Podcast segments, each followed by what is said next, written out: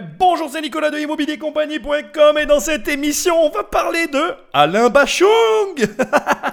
Alors, je suis hyper content, je suis hyper chaud parce que comme je te l'ai déjà plus ou moins fait comprendre, en fait, j'ai fait, j'avais l'envie de faire ces émissions héritage pour parler des héritages de stars parce que euh, vraiment, en fait, euh, voilà, les héritages de stars, c'est plein d'histoires, c'est plein de trucs hyper intéressants et surtout, ça nous concerne parce que les stars, quand elles meurent, en fait, l'argent continue d'affluer. Je veux dire, euh, voilà, bon, ça me fait quelque chose de parler de ça. Je vais pas te cacher que quand on arrive à un certain âge, ben, on y pense. Et euh, dans mon cas, par exemple, si je venais à décéder, eh bien, les loyers continueraient de rentrer. Donc c'est vraiment intéressant de voir que lorsqu'il y a du pognon, eh bien, il y a des problèmes. pognon, problème, ça va ensemble. Et je pense qu'on va avoir plein de problèmes ensemble. Alors avant d'attaquer, je veux que tu saches que je n'ai pas euh, regarder cette émission avant de la faire. C'est-à-dire que je vais essayer de les découvrir avec toi et de les analyser avec toi. Je vais m'accorder bien évidemment un travail en interne. Donc si sur certains passages je ressens le besoin de faire des recherches, etc., ben, ça sera réenregistré et retravaillé jusqu'à ce que l'émission soit correcte. Par contre, l'immense intérêt derrière tout ça, c'est que toi, tu arrives avec, euh, j'ai envie de dire, un, pro, un produit, un produit, avec un podcast, pardon, abouti pour justement ben, avoir matière à réflexion et surtout bien pouvoir voilà, t'interroger sur des choses euh, ben, qui vont arriver, surtout si tu es investisseur immobilier. Dans notre cas, comme pour un chanteur, l'argent afflue et bien ça va créer des tensions, des problèmes, des questions, euh, des déchirements. Et euh, voilà, plus il y a d'argent, plus il y a de problèmes. C'est malheureux, mais c'est comme ça. Surtout parce que je pense que ça va être symptomatique de ces émissions. Il y en aura d'autres, hein, t'inquiète pas, ça va se mélanger en fait au milieu de toutes les émissions. Il y aura des stars qui vont apparaître. Euh, tu vas voir que en fait, quand il y a une personne qui gagne de l'argent, généralement il est entouré par des personnes qui ne savent pas en gagner. Il alimente un système et malheureusement, l'alimentation de ce système, elle implique le fait que tout simplement, bien les gens, lorsqu'elle principal, la principale source de revenus qui alimente le foyer, ben, va générer un flot de, problématiques, puisque tout le monde veut garder le même train de vie, comme j'aime à le répéter, et puis moi je l'ai vécu. Monter, on est tous capables de le faire et on apprécie tous monter dans la hiérarchie sociale et financière, mais redescendre et perdre en, en, capacité financière, ça, je peux te le dire parce que moi je l'ai vécu, personne apprécie la redescente aux enfers. Donc, on attaque, mais avant, et comme d'habitude, je te rappelle que tu peux aller sur le site immobiliercompagnie.com. Dans l'onglet formation, il y a des formations tu cliques, tu cliques et on travaille ensemble. Puis je t'invite à aller voir parce que il va y avoir des formations vraiment à des tarifs hyper intéressants. On a, revu tout le, système là pour cette année. On va, mettre en fait des produits qu'on retrouvait avant qu'une fois qu'on avait payé devant en front office. Donc ça veut dire que tu vas avoir accès aux produits auxquels avaient accès seuls les membres des deux principales formations. Voilà, on les a mis euh, accessibles à tous, premièrement. Et deuxièmement, bien évidemment, il y a l'onglet coaching où il y a des coachings, même il y a même une demi-heure de coaching si tu as envie de travailler avec moi ou de faire le point sur une situation. Ça peut grandement t'aider. Et enfin, il y a les livres. Et là, pareil, dans l'onglet livres, tu cliques, tu cliques et tu reçois les livres dans ta boîte aux lettres. Je te rappelle que les podcasts étant difficiles à référencer, prends le téléphone d'un ami et abonne-le sauvagement à l'émission ou alors tu me laisses des commentaires et une étoile là où tu écoutes ce podcast, c'est ce qui m'aide encore le mieux.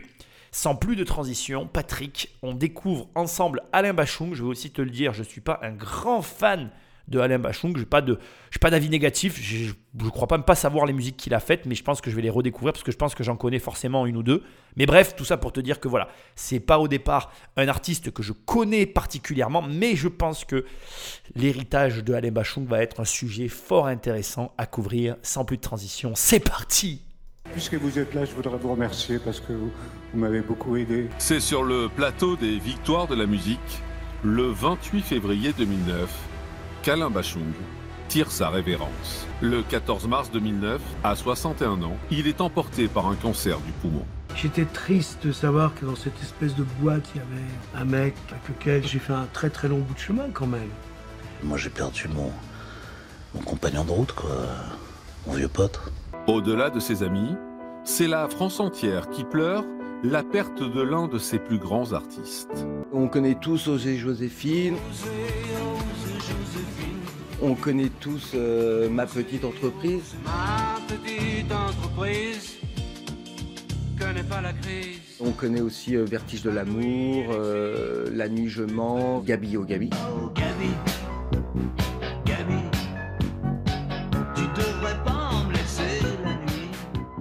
Quelqu'un qui a marqué son époque, qui restera et qu'on ne peut que redécouvrir. bon, ben sans trop de surprise, euh, celle que je connais, c'est la petite entreprise qui connaît pas la crise. Euh, ici, il n'y a pas grand chose à dire. Bon, voilà, c'est une fin tragique, 61 ans, c'est vraiment jeune. J'ai 41 ans, ça veut dire qu'il me resterait 20 ans à vivre. Je touche du bois et je te le souhaite pas et je le souhaite à personne. Et franchement, j'espère qu'on aura tous une longue vie prospère et pleine de bons moments avant d'arriver à la fin. Mais déjà, cette émission doit t'interroger. Qu'est-ce que tu as fait pendant ta vie? Qu'est-ce que tu as fait de ce vieux rêve que tu avais dans un coin de ta tête? Est-ce que tu l'as réalisé? Est-ce que tu mets tout en œuvre pour qu'il se réalise? Est-ce que tu y travailles? Est-ce que tu avances dans cette direction? Est-ce que chaque action que tu poses tous les jours, elle te rapproche de ce rêve qui t'habite et que tu veux se voir, enfin que tu veux voir pardon, se réaliser dans ta vie? Pourquoi on parle de tout ça maintenant? Bah c'est très facile en fait. Tu vas voir que l'histoire d'Alain Bachung, c'est quand même une histoire, je trouve, euh, singulière, semée d'embûches. Je pense qu'il y a beaucoup de gens qui auraient abandonné, mais on est face à quelqu'un qui s'est accroché, qui a jamais lâché, et qui au bout d'un moment est sorti du tunnel et a vu la lumière.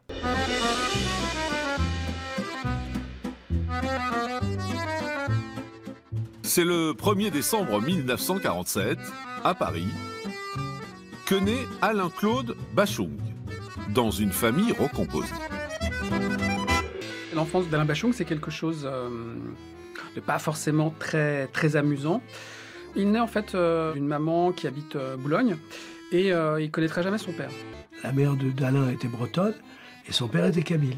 Mais j'ai appris que très très tard, mais je crois même une fois qu'on travaillait plus ensemble, qu'il était enfant adopté. C'est le nouveau mari de sa mère, un certain Roger Bachung, qui donne son nom au petit Alain. Ses parents sont très pauvres à Boulogne, ils travaillent dans une boulangerie. Son beau-père et sa mère travaillent beaucoup. Euh, ils n'ont pas le temps de s'occuper de lui, ils n'ont pas le temps de, de l'élever, donc il va être confié à sa grand-mère qui habite euh, dans un petit village en Alsace. Alain Bachung n'a qu'un an lorsqu'il part vivre chez ses grands-parents. C'est un truc de fou parce que on parle d'une époque qui est pas si lointaine. Tu peux très bien encore avoir des membres de ta famille euh, qui ont connu cette époque-là aujourd'hui. Et pourtant, les propos que tu viens d'écouter peuvent paraître choquants à l'époque à laquelle on se trouve, qui n'est pas si éloignée. Moi, ce qui me fait halluciner, c'est la faible distance qui nous sépare entre cette époque-là et l'époque qu'on est aujourd'hui. Et les propos tenus pour un enfant où on a des parents qui disent J'ai pas le temps de m'occuper de lui, je le refile à mes parents. Alors, c'est pas dit comme ça, mais c'est moi, ça me, me choque pas. Euh, j'ai connu une époque euh, proche, enfin proche. À mon époque, je trouve que c'était déjà. la difficulté existait.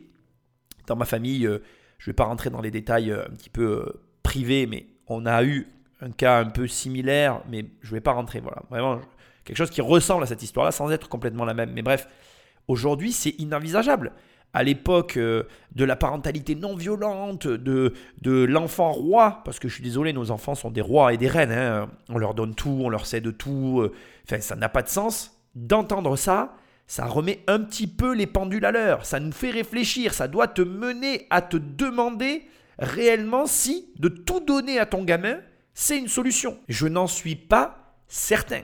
Tu vas voir que l'histoire d'Alain Bachung nous montre que c'est dans la difficulté que se trouvent les réponses que l'on cherche parfois euh, très longtemps dans la vie. Et c'est marrant parce que à vouloir surprotéger nos enfants, je pense malheureusement qu'on ne les aide pas justement à se trouver. Qu'est-ce qui se passe quand tu surprotèges quelqu'un? D'ailleurs, un enfant ou pas un enfant d'ailleurs, hein, on retrouve cette problématique à tous les niveaux, hein, peu importe l'âge que tu as. Si tu es surprotégé, tu vas t'en remettre aux autres. Tu vas te reposer sur tes lauriers, d'où l'expression d'ailleurs tu ne vas pas chercher justement à te sortir de la situation dans laquelle tu te trouves. Pour avoir cette volonté d'avancer, il faut être déjà mal positionné. Ce que j'essaye de te dire, ça va faire un petit peu écho à ce que je te disais au début de l'émission, quand tu as connu l'argent, finalement quand tu tombes bas, quand tu réduis ton train de vie, c'est là que tu commences à souffrir et c'est en souffrant que tu veux sortir de cette souffrance. Et la question que tu dois te poser, qui est somme toute euh, légitime à se poser pour nos enfants, c'est est-ce qu'on agit correctement et dans la bonne direction en leur donnant tout ce qu'ils veulent? Je n'en suis vraiment pas certain, mais je pense que tu l'as compris. Ils menaient une vie dure, c'était des gens qui... Voilà, c'était des paysans, donc... Euh, Ala Bachung va euh, grandir jusqu'à l'adolescence dans ce petit village d'Alsace où il va beaucoup, beaucoup, beaucoup s'ennuyer. Un ennui qui va le pousser à s'intéresser à la musique. Les musiques qu'il entendait, c'était soit les, les disques en allemand ou alors les valses que sa grand-mère amenait en disque, soit les radios américaines euh, qui émettaient depuis l'Allemagne.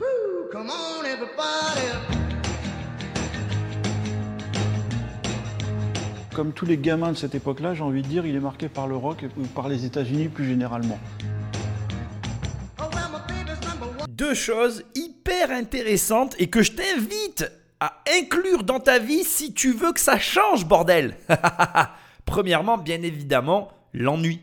Et ouais, je suis désolé de te dire ça, mais si tu as envie que ta vie change, ennuie-toi. Euh, si tu... Alors, bien évidemment, attention, je veux qu'on soit bien clair sur le conseil, il peut paraître assez étrange d'ailleurs, mais je veux que tu comprennes bien ce que je suis en train de te dire. Je te demande pas de t'ennuyer et je te demande surtout pas de commencer à voir ta vie comme un ennui mortel et de façon négative. Sûrement pas d'ailleurs. Il faut s'interroger sur la vie que l'on mène, la vie que l'on a, et se demander si oui ou non on aime la vie qu'on a. Est-ce qu'elle nous plaît? Est-ce qu'elle nous convient? Est-ce que, tu vois, se poser ces questions-là, mais de façon tout à fait honnête. Encore une fois, je fais écho à ce que je te disais tout à l'heure par rapport à ce vieux rêve que tu as au fond de toi. Et qu'est-ce que tu mets en place dans ta vie pour que ce vieux rêve s'accomplisse? C'est tout. Demande-toi ça. Chaque jour te permet d'avancer vers un objectif dans la mesure où chaque jour, tu mets en place quelque chose pour que l'objectif se réalise. Après, je ne connais pas tes objectifs, je connais les miens, on a chacun nos propres objectifs, notre propre voie. Ce qui est important, c'est que tu arrives à trouver ce, cette espèce de, de façon de vivre. En fait, le plus dur, je pense, dans, dans une vie, et c'est très très bien pour Alain Bachon qu'il ait trouvé très jeune, et c'est ce que tu dois comprendre en fait, en étant isolé, en s'ennuyant tout seul chez ses grands-parents, il a été contraint de s'interroger sur ce qu'il voulait, d'observer ce qui l'intéressait dans sa vie, et de s'orienter vers les choses qui justement le prenaient au corps et au cœur d'ailleurs. J'aurais pu faire un jeu de mots, mais je vais éviter de le faire. Ce que j'essaie de te dire, c'est que, en gros, quand on a une vie, euh, je dirais, euh, confortable, c'est là où on commence à se faire ronger de l'intérieur. Je vais aller encore plus loin pour que tu comprennes, et d'ailleurs, c'est tout le sens de ces émissions.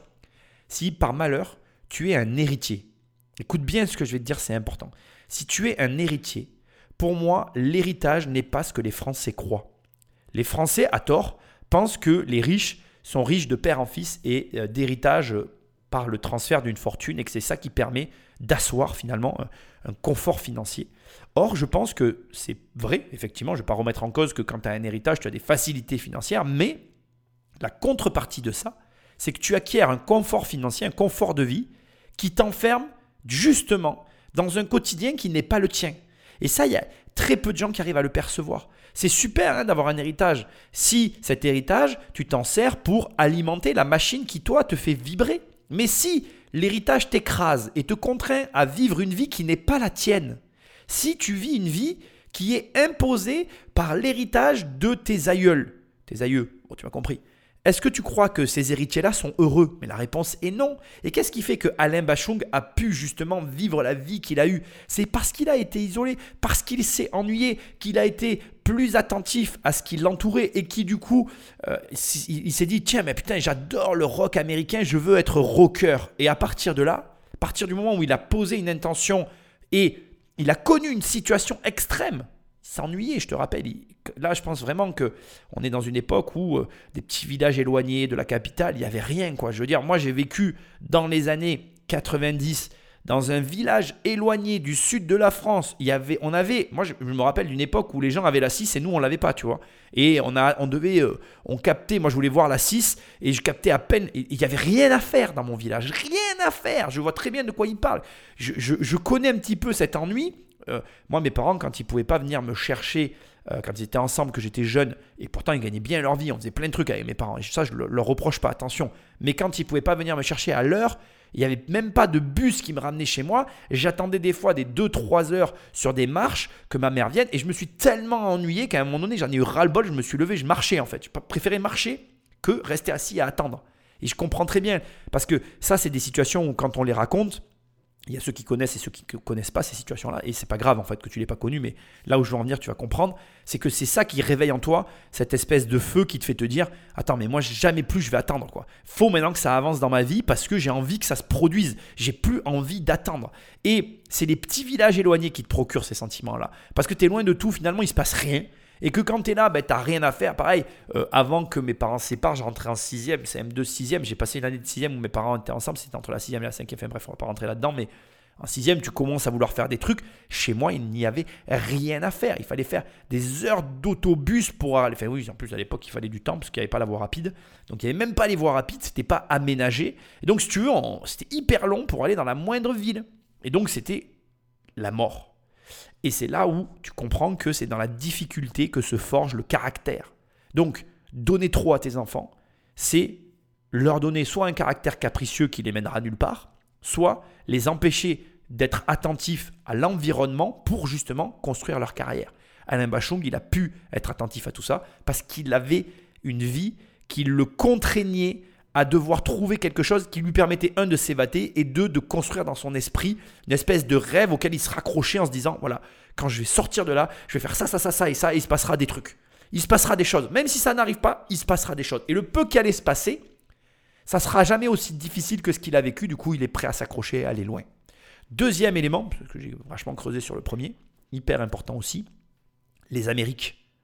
Et ça, c'est encore valable aujourd'hui bordel de Dieu, et je vais essayer de ne pas être vulgaire, je le suis un peu, les États-Unis ont toujours de l'avance sur nous. Ça te plaît, ça te plaît pas, t'es d'accord, t'es pas d'accord, ne discute pas. C'est un fait, c'est tout, c'est comme ça, accepte-le et prends-le pour acquis. Tu veux changer de vie? Va aux États-Unis, récupère quelque chose et importe-le.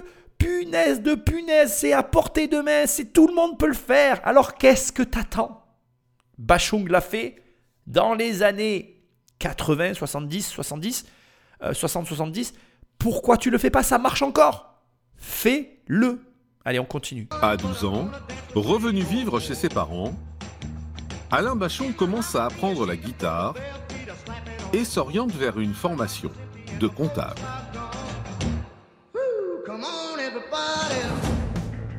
Travaille bien à l'école, c'est un très bon élève. Et à côté de ça, bah, il se livre à, sa passion. Il commence à rencontrer des gens qui sont aussi musiciens ou apprentis musiciens. Et c'est là qu'il monte ses premiers groupes avec lesquels il va euh, partir euh, en été et puis jouer à la terrasse des cafés et enfin voilà euh, commencer un petit peu à, donner des, des, petits concerts. Le jeune Alain Bachung s'épanouit dans la musique, mais chez lui, l'ambiance n'est pas au beau fixe. Bon, ben là, il y a encore deux éléments qui sont hyper intéressants. 12 ans, il commence à monter des groupes. Ça montre que, en définitive, il n'y a pas de hasard. Plus tu commences jeune, plus vite tu vas avoir de l'attraction. Mais pas forcément, on va le voir, tu verras pour Alain Bachon que c'est un peu particulier et d'autant plus intéressant d'ailleurs. Je trouve que ça donne de la profondeur au personnage. Et tu vois, même moi, ça m'intéresse. Je suis pas forcément intéressé par Bachung, mais là, du coup, je, je découvre quelqu'un et franchement, j'aime ce que je découvre de lui. Autre élément qui va peut-être être hyper intéressant pour la suite, que je suis obligé de souligner, l'aspect comptable.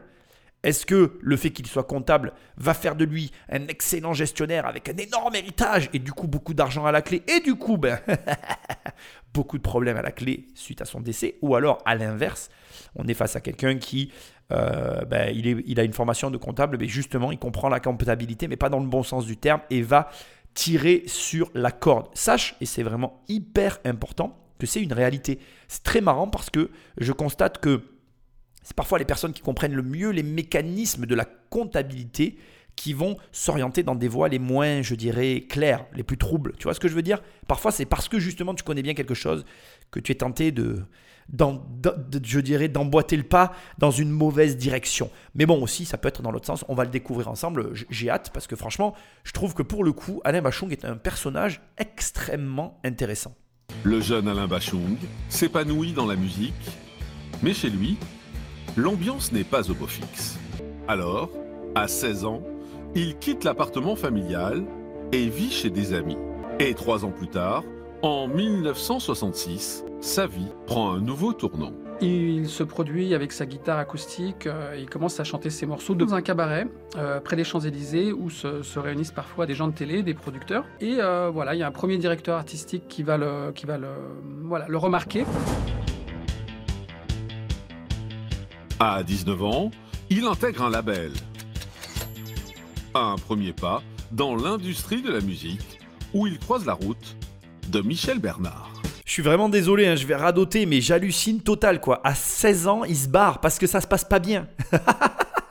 Nous, à notre époque, à 25-28 ans, les gamins sont encore à la maison parce qu'ils font des études.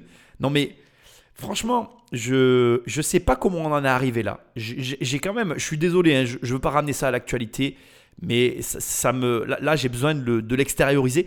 Je sais pas comment notre société a pu devenir à ce point une société de faibles. On est des faibles. Je veux dire, quand tu vois le courage du gamin, je veux dire, le gamin, 12 ans, il va, je veux dire, je sais pas, mais essaye de réaliser. Aujourd'hui, à la limite, moi, ma gamine, elle viendrait me voir, elle me dirait, papa, je veux être youtubeur ou youtubeuse, j'en sais rien. J'arriverai à l'accepter. Alors d'abord parce que je suis un petit peu, je touche un peu à tout ça et j'arrive à comprendre que par rapport aux mécanismes du monde actuel, tu peux plus vivre de ce genre d'activités qui sont assez exotiques. Je vais dire ça comme ça, tu vois. Donc aujourd'hui, j'inciterai même, je pense, mes enfants, mais ma fille, moi j'ai qu'une fille, mais tu vois, j'incite les enfants d'ailleurs à, embrasser une carrière entrepreneuriale tant c'est facile et accessible. Je veux dire, l'entrepreneuriat avec tout ça est rentré dans vos maisons. Mais non, aujourd'hui, en fait, on pousse les gamins à aller faire des études pendant des années. Finalement, on les infantilise encore plus, poussant l'enfantilisation jusqu'à 25-30 ans. Et là, tu as un petit, un petit gars de de, de, 12 ans qui se met à jouer dans des groupes, il fait des concerts et tout. Alors il y en a qui vont dire Ouais, c'était une autre époque, les choses n'étaient pas pareilles, c'était moins craignos qu'aujourd'hui. Enfin, moi, ça a toujours été craignos. Moi, je suis, né dans les, je suis né dans les années 80. Depuis que je suis né, c'est la crise. Depuis que je suis né, comme je le dis tout à l'heure, la télévision n'a pas cessé d'accentuer les, toutes les atrocités. Je veux dire, la télé, depuis qu'elle existe, si tu regardes le média de la télé, qui aujourd'hui accuse, ça me fait mourir de rire d'ailleurs, parce que la télé qui accuse euh, Internet de complotisme, alors que la télé ne fait que relayer et rabâcher de plus en plus d'informations ridicules. Bon bref, passons. Ce que j'essaye de te dire, c'est que forcément aujourd'hui on voit plus de faits divers, mais parce que les gens en parlent plus aussi. Donc c'est, il y a plus de chaînes, donc c'est l'information circule plus qu'avant. Donc ça n'a pas changé en fait, ça a toujours été pareil. C'est juste que comme il y a plus de bruit, eh bien on entend plus de choses. Et donc où je veux en venir, c'est quoi? C'est que Alain Bachung, 16 ans, ça se passe pas chez ses parents, bim, il se barre. Non mais, je veux dire, aujourd'hui, tu as un gamin de 16 ans qui se barre de chez lui, c'est 1 sur 20, quoi. Même, j'ai envie de dire 1 sur 100, tu vois. Il doit y en avoir tellement peu que je suis bluffé. Et je pense que on a besoin de se rappeler que ces choses-là existaient. Parce qu'aujourd'hui, on, on est là à tellement protéger, surprotéger notre progéniture qu'on en fait des, on en fait des poupées euh, de cristal qui, au moindre choc, se brisent en mille morceaux. Alors que là, on a un gamin qui, non seulement, enfin, je sais pas, essayer de remettre dans le contexte, quoi. Essaye de te, dire que dans les années 60, tu viens voir tes parents et tu leur dis, papa, maman, je vais être chanteur. Mais là, tu rigoles, quoi. Je veux dire, tu as envie de dire, mais mec, euh, jamais tu vas vivre de ça. Qu'est-ce que tu fais, quoi? Et là, le gamin se barre. Moi, je suis bluffé. Je veux dire, là, tu te dis, franchement, pour faire écho encore à ce que je disais tout à l'heure, mais rendez la vie difficile à vos gosses, quoi. Ça leur donne du caractère. Parce que là, je suis désolé, mais ce que produit la société, c'est des chiffres molles. C'est tout. Il n'y a rien à ajouter. Quand tu compares la durée d'études des gamins d'aujourd'hui et l'audace d'Alain Bachung, moi, je choisis l'audace. Hein. On devient copain de par notre situation. Il s'est fait virer de son appart et moi, euh, je venais de me faire virer d'un appart. On était tous les deux à la rue. On s'est donc retrouvés hébergés par l'attaché de presse qui nous a hébergés 8-10 jours. Alain était quelqu'un de très gai, de très joyeux, de très rigolo, euh, aimant la vie, aimant bouffer, aimant les femmes, aimant euh, la musique. Et quand on travaillait pas, on se marrait, quoi. Mais franchement, il faudrait que Jean-François écoute cette émission. Regardez, dans une époque où on peut même plus virer des locataires, même là, on est en train de te montrer que tous les deux se retrouvent à la rue. Ça a forgé leur tempérament, ça les a resserrés, ça leur a fait euh, voilà mieux se connaître et passer des moments ensemble. C'est complètement fou. On délire total. Franchement, je pense que c'est là où on voit que notre société, enfin, je parle, de la France, hein, malheureusement, c'est complètement égaré dans les valeurs euh, profondes qui resserre les individus. On peut me dire ce qu'on a envie, je comprends le côté humanitaire de, et l'aspect, euh, je dirais, euh, voilà, social de ne pas virer des pauvres locataires euh, par rapport aux méchants propriétaires qui s'enrichissent sur leur dos. Mais là, tu vois bien que ça n'a aucun sens en fait. Là, tu vois bien que à un moment donné, le fait de s'être fait virer, ça s'appelle une leçon de vie pour eux et ça leur a permis de grandir et de se construire Et ça aussi, on, le met complètement de côté, quoi. C'est quel est l'objectif, encore une fois? Est-ce que c'est de construire une société, euh, voilà, de, poupées de cristal qui se brise à la moindre problématique? D'ailleurs, cela dit en passant, on l'a vu avec le Covid, quoi. Je veux dire, on est vraiment, je, je le pense profondément, on est une société de fragile. Et là, on est face à une génération qui n'avait pas peur d'y aller, qui faisait front aux problèmes qui les réglait avec les moyens du bord et qui pour autant, le mec dans la même phrase te dit on s'est retrouvé à la rue, on a été hébergé, c'est notre attaché de presse, et en même temps il te dit on kiffait, on rigolait on se marrait. Je veux dire, ça te montre quand même que il y a un moment, faut arrêter. Il y a un moment donné, faut assumer ses actes jusqu'au bout. Et c'est face à l'adversité qu'on peut voir et constater si oui ou non on est fait pour ça ou pas. Moi, je vais te le dire comme je le pensais. Hein je te t'incite dans cette émission parce que Alain Bachung, là, il est en train de nous donner une leçon de vie, les mecs. Hein. Je veux dire, le gars, là, déjà, sa vie, c'était pas un long fleuve tranquille. Hein. Il n'était pas prédestiné à être chanteur. Pourtant, le mec, c'est ce qu'il voulait, il l'a jamais lâché. Donc, moi, je te le dis, si tu as un vieux rêve, qu'est-ce que tu mets comme action tous les jours pour qu'il se réalise Premièrement? Et deuxièmement, c'est difficile. Oh, tu sais pas par où prendre. Mais justement, soit tu veux que ce rêve se réalise, et dans ces cas-là, ben, c'est parce que c'est difficile que tu vas le réaliser, soit c'est que c'était pas un rêve, c'est que t'as pas de tempérament, et dans ces cas-là, tu fais partie de la famille des poupées de cristal, et je peux rien pour toi. Alain Bachung écrit, compose et sort plusieurs disques. Mais son talent passe encore inaperçu. Pendant 10-15 ans, Bachung va être euh, un chanteur anonyme, un chanteur qui se cherche, un chanteur qui change de voix à chaque disque.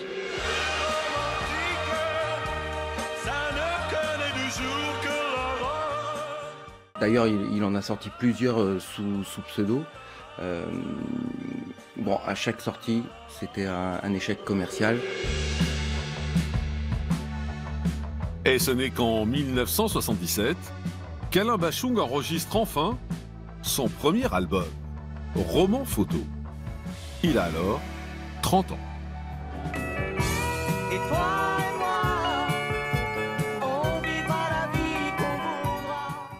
Il en rêve de cet album, il en rêve depuis toujours. Et enfin, enfin, enfin, il a la possibilité de le faire avec des arrangements rock comme il a envie d'entendre, avec des paroliers qu'il a, vraiment choisis, dont Boris Bergman qui fait son arrivée dans, dans, l'univers d'Alain Bachung.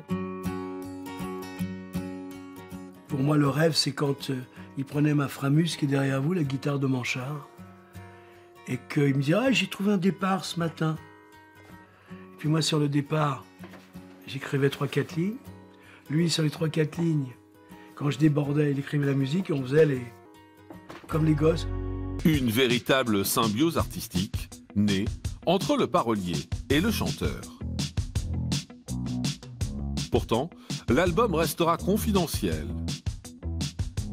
Et deux ans plus tard, le même accueil est réservé à Roulette Russe, son deuxième disque.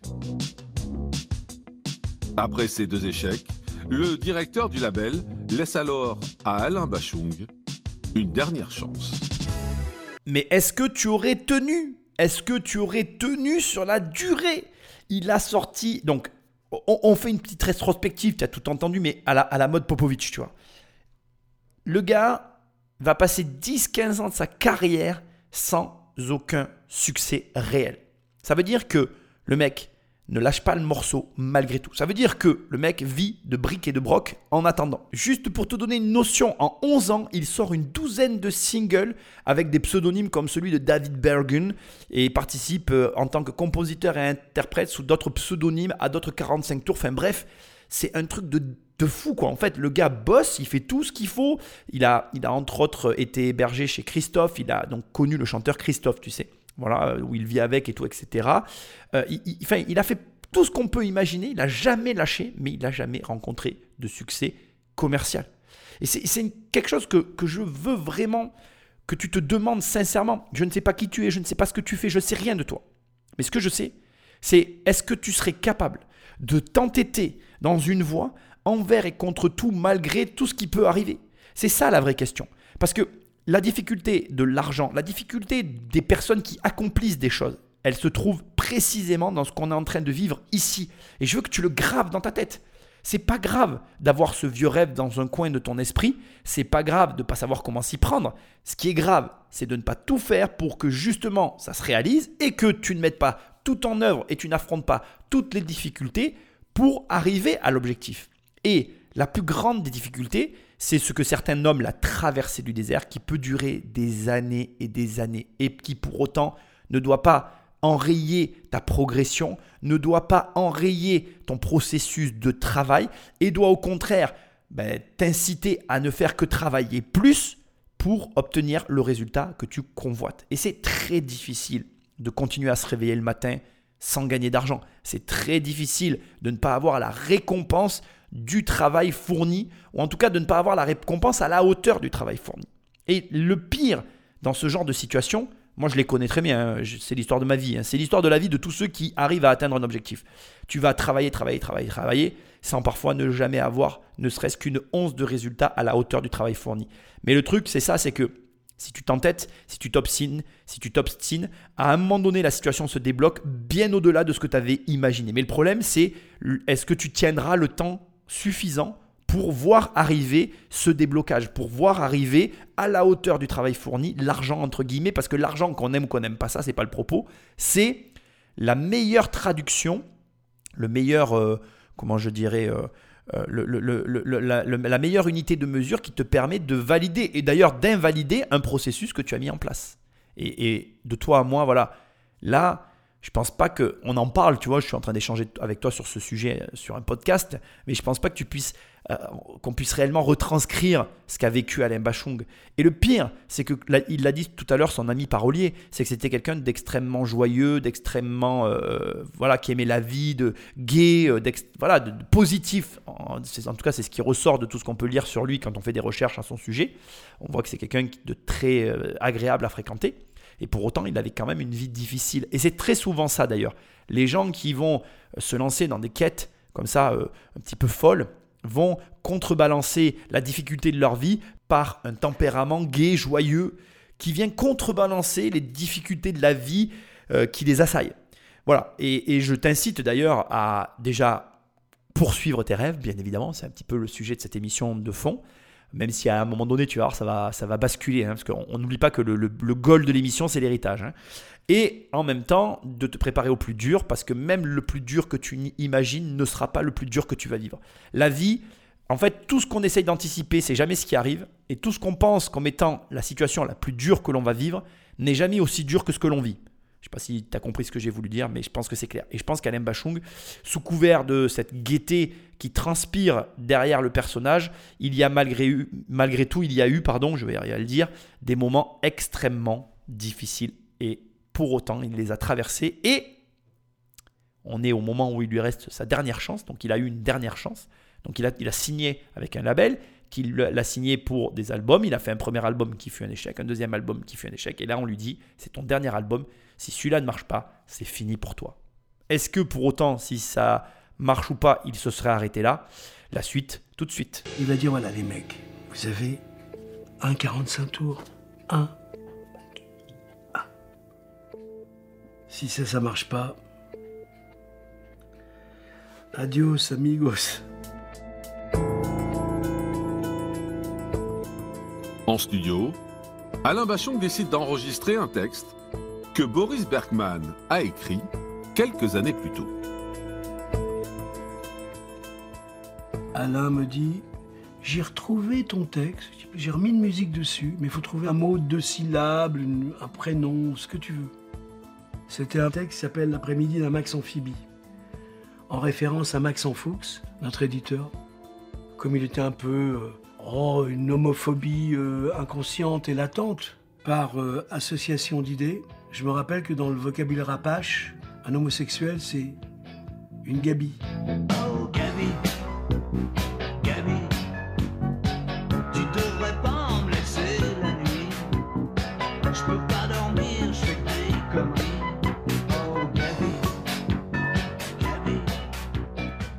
Quand ça sort, Gabi, c'est un vrai raz-de-marée. Ça passe très bien à la radio.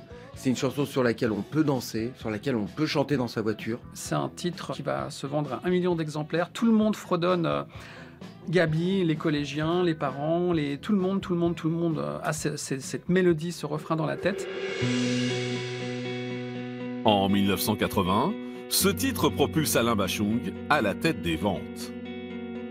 Et avec le succès, vient enfin la fortune. C'est vraiment une délivrance, parce qu'il a euh, plus de 30 ans quand il va enfin goûter au succès. Il a presque laissé euh, une partie de, sa jeunesse. Je ne connais pas d'autres exemples euh, en chanson française où la personne, après 10 ans de, de galère, va cartonner et va devenir une idole. Alors ça y est, moi je suis fan. Hein. je le connaissais pas trop, je suis grand fan. J'adore ce genre d'histoire, je vais t'expliquer pourquoi. C'est extrêmement important ici qu'on prenne le temps et surtout, je veux que tu, euh, voilà, euh, que tu graves dans ta tête ce que je vais te dire. Pourquoi je suis fan de Ray Kroc? Pourquoi maintenant je suis fan de Alain Bachung? Il y en a les deux, c'est pour la même raison. J'ai besoin, moi, dans ma vie, d'avoir ce genre d'histoire. Il y a d'autres personnes hein, comme ça que je connais qui, qui m'ont bluffé dans leur vie parce qu'en fait, ils réussissent sur le tard. Et ça nous montre un élément essentiel qui est que premièrement, il n'y a pas de moment pour réussir dans la vie. Deuxièmement, c'est jamais trop tard.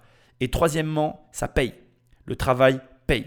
Je veux dire, alors certes, il y a de l'obstination, il y a des rencontres. Je ne l'ai pas encore souligné, j'attendais pour te le dire, je voulais le dire au bon moment et je pense que c'est le bon moment. Si on devait, comme ça ici, prendre Alain Bachung et dire quels sont les facteurs qui ont conduit Alain Bachung à la réussite? Ses qualités humaines. L'heure, je te disais que dans la difficulté, garder la gaieté, la joie de vivre, c'est quelque chose quand même qui se retrouve chez les personnes qui vont avoir ce type de cursus. C'est quelque chose d'hyper important. Deuxièmement, hyper important, les rencontres qui tu rencontres et comment tu travailles avec ces gens et pourquoi et de quelle manière, etc. etc. Les rencontres sont capitales dans la vie. Je suis toujours halluciné de voir toutes ces personnes qui se ferment aux rencontres et même dans mon entourage. Moi, je ne dénote plus les personnes autour de moi qui me disent "Ah oui, mais moi, je veux pas parler avec un tel parce qu'elle est trop jeune." Mais on n'en a rien à brère que la personne soit trop jeune. Moi, j'aime les gens, j'aime tout le monde. Que tu 15 ans que tu viennes me parler ou que tu 60 ans que tu viennes me parler, on sera amis pareil. Arrête de te fermer aux rencontres. Les rencontres, c'est la vie. Sans les gens, tu n'es rien. Et sans que tu crées, sans créer des liens, pardon, j'allais dire sans que tu crées des, honnêtement compris, sans créer des liens avec les gens, tu n'es rien. Que ça te plaise ou pas, tu es obligé. Et je pense que dans le processus d'Alain Bachung, bien évidemment, il y a eu des rencontres. Et après, le dernier élément, c'est l'obstination. Alors, attention, pas l'obsession l'obstination. J'ai toujours un, un, problème avec ces deux mots, mais tu vois un petit peu la nuance. En gros, il n'a pas lâché, mais il a su se réinventer. C'est ça la nuance. Il ne faut pas être obsédé par quelque chose et continuer inlassablement à faire la même chose en espérant un résultat différent. Il faut espérer le résultat et accepter que ben, il y a des choses qu'on fait qui ne sont pas les bonnes choses. Et du coup, il faut recommencer, casser, refaire, casser, refaire, jusqu'à ce que ça fonctionne, jusqu'à ce que tu trouves le, j'ai envie de dire, le, le format, mais c'est pas le bon terme, mais en tout cas, la recette qui fonctionne pour toi. Parce qu'en définitive, et ça c'est quelque chose qui m'énerve assez, et c'est aussi pour ça que je refuse souvent de répondre aux questions qui me concernent, parce qu'en fait, ce n'est pas comment une personne a fait qui compte, c'est qu'est-ce qui fonctionne pour toi euh, et que tu vas trouver chez l'autre qui peut t'inspirer ou t'aider. Moi, dans mes formations, je ne te donne pas une recette, je te montre des, des méthodes qui marchent, qui, que tu peux réutiliser. Donc, que tu peux réutiliser, je te le donne, bien évidemment. Mais après, sur certains sujets, je vais te montrer les possibilités, te donner les connaissances pour que tu puisses choisir, mais tu ne joues pas au jeu de refaire ce que j'ai fait. Tu joues au jeu de qu'est-ce qui est le mieux adapté à ma situation par rapport aux outils qu'il m'a donnés. Tu comprends? Et c'est ça que tu dois retenir. Tu dois te dire que, en gros, c'est pas important ce que font les uns et les autres. Ce qui est important, c'est qu'est-ce qu'ils font qui est réutilisable pour moi et qu'est-ce qu'ils font que je vais devoir aussi modifier pour que ça marche pour moi. Parce que ça, n'est jamais identique en fait. Moi j'ai souvent fait cette erreur hein, de, copier, on copie tous et la copie c'est une manière d'apprendre. Mais après il y a un moment donné, il faut se détacher de la copie pour créer le modèle qui marche pour toi. Alors j'essaye d'être, on va dire, neutre dans mes propos parce que bien évidemment pour Alain Bachung c'est la musique. Mais euh, pour toi, ça sera peut-être l'immobilier comme pour moi, ou euh, peut-être euh, ben voilà, la création de contenu, j'en sais rien, enfin bref, ce que tu fais, tu vois. Mais en gros, ce que j'essaie de te dire, c'est que pour chacun, on a euh, en quelque sorte une recette qui va mieux fonctionner pour toi que pour moi, et inversement, pour moi que pour toi. Et cette recette, elle est généralement légèrement différente. Elle ne peut pas être identique. Pourquoi? Eh bien parce que nous sommes différents. Je suis différent de toi, tu es différent de moi, etc. etc. Donc, je suis vraiment bluffé par l'histoire d'Alain Bachung et je t'invite vraiment à t'intéresser à ce genre de personnage. Bon, là, on est en train de creuser, bien évidemment, tu apprends des choses. Mais voilà, ça te montre qu'il n'y a pas d'âge. Et Alain Bachung touche à la réussite, à la fortune et à la gloire à ses 35 ans. Et comme ça vient d'être dit, il y a laissé une partie de sa jeunesse. Et on a tous envie d'être riche et célèbre quand on est jeune. Mais comme Ray Kroc, tu peux l'être plus tard. Et c'est pas grave, tant que tu ne lâches pas et tant que tu es heureux dans ce que tu fais. Vraiment, intéresse-toi à ce genre de profil, cherche ce genre de profil parce qu'ils ont énormément de choses à t'apprendre de par leurs erreurs, de par tout ce qu'ils ont pu tenter pour justement en tirer bénéfice et avancer dans la direction qui, toi, te correspond le mieux. Je pense que maintenant, ça va devenir intéressant parce que moi, je suis toujours curieux de savoir est-ce que Alain Bachung, avec l'argent, il a été raisonnable ou il a été complètement déraisonnable? Ben, J'espère qu'on va le savoir très prochainement. Magnéto Patrick. En 1980, Alain Bachung rencontre enfin le succès avec sa chanson Gabi. Sa voix et son style de dandy séduisent un large public. Gabi, ça va ouvrir trop de portes à Alain Bachung parce que c'est un, succès qui, qui, va presque le dépasser parce qu'on voilà, on parle d'un artiste euh, qui n'intéresse personne et d'un seul coup, il est invité partout. Donc il va falloir enchaîner après avec quelque chose euh, d'aussi fort. Et heureusement, parmi les nouveaux morceaux qu'il a écrits avec Boris Bergman, il y a un titre qui s'appelle Vertige de l'amour et qui va être euh, un tube aussi universel que, que Gabi. J'ai dû rêver trop fort. Vertige de l'amour. Son troisième album, Pizza, est certifié disque d'or. Alain Bachung a désormais marqué de son empreinte la scène musicale française. Je fais une espèce de puzzle comme ça, où chacun fait un peu sa chanson. Veut dire, mais est-ce que vous voulez quand même donner un sens à la chanson que vous, écrivez et que vous chantez? Je vais surtout pas donner un seul sens. Parce que ça évite, pour éviter l'ennui un peu. Parce qu'il n'y a rien de plus ennuyeux pour moi que d'entendre une chanson et d'avoir compris exactement tout ce que voulait dire le type. Après le succès de Vertige de l'amour, son manager le fait jouer une série de concerts qui s'enchaînent sans fin. Et à, la fin de, l'année 1981, euh, il est, il est vraiment complètement épuisé. Il va être victime d'une véritable dépression. Dans l'intimité, Bachung s'enfonce alors dans les drogues et l'alcool. Il a un mode de vie extrêmement rock'n'roll. Donc oui, il fume énormément, il picole énormément. Euh, la légende veut que euh, le soir, en allant se coucher vers 5 heures du matin, il ouvrait sa bière qui posait sur sa table pour que le lendemain à son réveil, sa bière soit à température. Vous dire le niveau d'alcoolisme.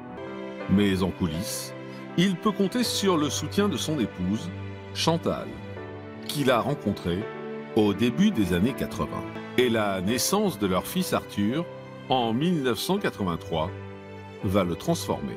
Je le revois à quatre pattes avec le gamin euh, dans l'appartement. Euh, c'était assez, assez harmonieux. En plus, euh, c'était un bon petit gamin, plutôt calme, sympa. Donc voilà, c'était vraiment bien, quoi. C'était chouette. Pour lui, qui n'a pas connu son propre père, avoir un fils, ça, ça a une portée très symbolique. C'est un moment où il va un petit peu s'assagir.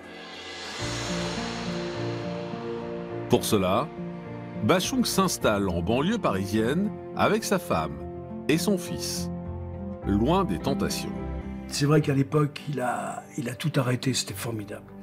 Il a eu quelques années, euh, voilà, il était clair, il fumait plus que des joints et des cigarettes, malheureusement trop de cigarettes aussi. Pendant dix ans, Alain Bachung sort plusieurs albums et continue les tournées. Mais ce n'est qu'en 1992 qu'il atteint de nouveau les sommets avec un titre emblématique, coécrit par Jean Fauque. Ah mince, je suis déçu. Bon, en même temps, c'est logique, c'est un rocker. bon, c'est pas là où il va euh, nous laisser une fortune colossale, hein, le rocker. Hein. Elle, est elle est partie dans son nez, la fortune. Euh, bon, c'est à peu près logique en même temps, quand tu y réfléchis.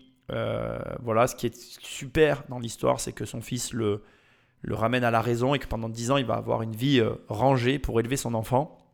Ça montre que quand même, on est, euh, je dirais, euh, je vais dire ça comme ça, je pense qu'on est quand même lié à notre passé et que quand on, est confronté à finalement notre passé, ben on, on, réajuste le tir. Je pense qu'on est tous fait pareil. Le fait d'avoir des enfants, ça nous transforme tous autant que nous sommes. Alors, dans une juste mesure, parce que je pense que malheureusement, euh, voilà, comment c'est qu'on dit euh, chasser le naturel et il revient au galop. Euh, voilà, donc c'est vrai que c'est malheureusement pas faux non plus, mais je suis un petit peu déçu parce que je, trouvais le personnage tellement intéressant par l'aspect difficulté qu'il avait traversé que c'est vrai que bah voilà, c'est un peu dommage que ce soit entaché par ce côté alcool, joint, drogue. Mais après, c'est malheureux ce que je vais dire, mais j'ai l'impression très lié euh, au milieu parisien. Attention, hein, si tu es parisien, je sous-entends pas que tous les Parisiens prennent euh, de l'alcool, de la drogue, mais je pense au milieu du show business parisien. Maintenant, bon, je, n'en ai aucune expérience parce que d'abord, je, ne m'y intéresse pas et je ne m'y sens pas euh, du tout à l'aise dans ces milieux-là. Moi, j'ai travaillé dans le milieu de la nuit à une période de ma vie et c'est une des raisons pour lesquelles j'ai quitté ce milieu parce que c'était pour moi des bordilles. On ne pouvait absolument pas euh, faire confiance à ces gens-là, à certaines de ces personnes, pour ces raisons-là d'ailleurs. Parce que ben, malheureusement, arrivé un moment dans la soirée où trop imbibé euh, des différentes substances et produits qui avaient été prises, eh bien les engagements faits pour le lendemain n'étaient jamais tenus. Et moi qui suis quand même quelqu'un qui aime bien tenir mes engagements quoi qu'il arrive, il y avait une espèce d'incompatibilité, je dirais, euh, bah, déjà de produits que je ne prenais pas et que prenais, et puis de, de, comportement et d'humeur, qui a fait que je me suis euh, très rapidement détaché et éloigné de ce milieu-là. Mais je peux comprendre qu'après, dans des, dans, des, dans, dans, un cadre où tu fais des tournées, comme là ça vient d'être évoqué, quand même une année de tournée, j'imagine que c'est quand même assez dur. Je pense qu'on ne peut pas s'en rendre compte. Enfin, moi, j'ai jamais fait de tournée de ma vie et je pense pas que je sois prédestiné à en faire une. Je pense que c'est très, très, très, très exigeant au niveau ne serait-ce que physique qu'il faut avoir une certaine forme pour pouvoir tenir le choc. Et ça ne m'étonne pas qu'à un moment donné, il y ait soit besoin d'avoir une énorme hygiène de vie derrière, ce qui est à mon avis une des solutions pour faire face, ou alors effectivement tu tombes dans des travers comme ceux qui sont là. Bref, c'est absolument pas les sujets de mon émission, on va pas aller plus loin ici. Simplement, on comprend que du coup, la fortune n'a pas été, comment je dirais, utilisée à bon escient. Et du coup, pour moi, à ce stade, j'ai des gros doutes sur le fait qu'il y ait eu quelque chose à transmettre, si ce n'est les droits d'auteur euh, qui, vont, qui vont perdurer au travers des musiques qu'il a pu faire. Avec euh, le titre et Joséphine et le magnifique clip de, Jean-Baptiste Mondino, le grand succès euh, populaire revient. À l'arrière des berlines, en devine chanson finalement un peu, un peu politique et féministe. Osez Joséphine, c'est devenu, euh, c'est devenu un hymne à la femme et un hymne à éclate-toi, éclatez-vous. Euh. Osez, osez Joséphine. Osez, osez Joséphine. Donc quand Alain Bachung en, 1992 sort Osez Joséphine, euh, financièrement et commercialement, il est, il est, sauvé. Quoi. Il a à nouveau retrouvé du crédit auprès de sa maison de disques. Joséphine. Joséphine. Alain Bachung traverse une période assez faste. Sur cet album, il y aura aussi Madame Rêve, qui sera aussi un gros succès en 45 tours. Madame Rêve, comme si c'était tout comme dans les prières, qui emprisonne et vous libère. Tout ce qui sort à ce moment-là euh, fonctionne bien. Il y a effectivement le titre euh, Ma petite entreprise qu'on entend partout à la radio. Ma petite entreprise connaît pas la crise, et des trésors satinés. Pour ma petite entreprise, on entend tout de suite l'entrepreneur qui parle de son business florissant. une expertise, mais la vérité m'épuise. Et puis le deuxième sens voudrait que ma petite entreprise euh, soit en fait ode à la vigueur de son sexe et au plaisir, au plaisir charnel. qui fait que je me dresse, qui fait que je bosse le lundi, le mardi, le mercredi, le jeudi, le vendredi.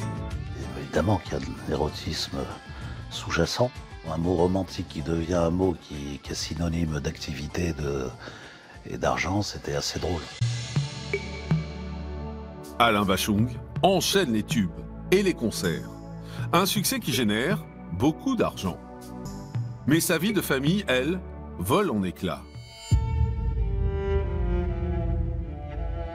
En 1996, il entame une procédure de divorce avec Chantal. C'était pas, c'était pas joyeux.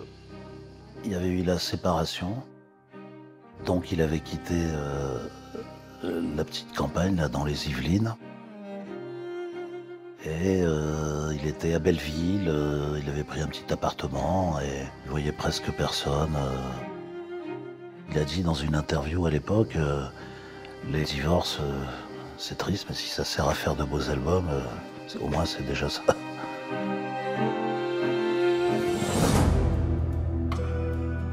Pendant deux ans, Alain Bachung travaille à la réalisation de son dixième album, Fantaisie militaire.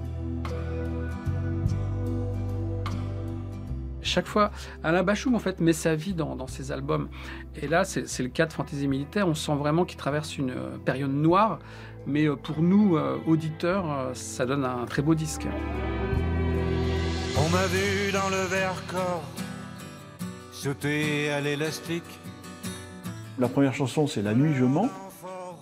Et vous vous dites, waouh, c'est quand même du, du haut niveau. La nuit, je mens, je prends des trains à travers la plaine. La nuit, je mens, je m'en lave les mains. C'est un single qui tourne énormément en radio. Il se vend à, à des centaines de milliers d'exemplaires. Et euh, le clip est tourné aussi par un grand nom euh, du cinéma français, Jacques Audiard. Bon ben voilà, le pognon revient dans sa vie. on va voir ce qu'il va en faire. Là, je coupe ici parce que le virage de sa vie, on va dire qu'il démarre maintenant. Donc là, ce qui va nous intéresser, c'est tout ce qui vient d'être dit. Les aléas, le succès, les changements. Et ce qui est intéressant, c'est de voir que Alain Bachung a, quand même une relation, euh, on va dire, euh, avec une maison de disques. Donc on était à la belle époque des majors. Les majors, c'était les, sociétés d'édition qui... Enfin, les sociétés d'édition. Les, compagnies qui produisaient les artistes et où euh, finalement l'industrie du disque rapportait beaucoup d'argent, tant aux chanteurs que à ceux qui les produisaient. Et ce sont ces majors, donc, comme on les appelle, qui avaient les droits des artistes et qui, grâce à ces droits, ben, rétribuaient d'abord donc l'artiste pour ses chansons, sur une part sur la vente des CD, et de notre côté se payer eux-mêmes. Ce que tu dois entendre, c'est que ce sont eux qui assument aussi la diffusion euh, de- de- des fameux disques, et ce sont eux aussi qui font en sorte que ben, les artistes puissent avoir. Enfin, c'est eux qu'on que C'est dans ce sens-là qu'il faut que je le dise. En gros, quand tu veux, euh, tu as une chaîne de télé et que tu veux avoir Alain Bachung euh, sur ton plateau pour l'interviewer suite à son album, ben, tu appelles la maison de disques qui, te met en relation soit avec le manager, soit avec l'artiste si c'est la maison de disques qui gère directement. Et euh, l'artiste, après, ben, fait sa promotion, etc. Généralement, les maisons de disques, elles ont aussi leurs entrées dans certains, on va dire, euh, euh, chaînes, dans certaines chaînes de télé, dans certains studios, etc. Et c'est un, bon vecteur aussi de visibilité pour les artistes. Pourquoi je te parle de ça? Parce que pour l'époque, hein, donc dans les années 80-90, enfin, d'ailleurs Bachung c'est plutôt 70, 80, 90, on va dire que c'est dans cette période de 30 ans. En gros, le- les chanteurs n'avaient pas une pluralité de revenus. Et je pense que c'est pas du tout précisé pour l'instant. On n'a encore pas de notion de son héritage.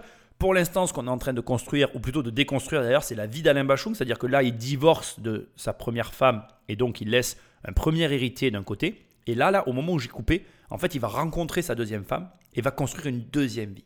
Et c'est c'est cette situation qui va créer la problématique autour de l'héritage d'Alain Bachung. Mais ce qui est intéressant ici aussi, et moi c'est ce que je veux souligner, c'est que Alain Bachung n'a qu'une seule source de revenus.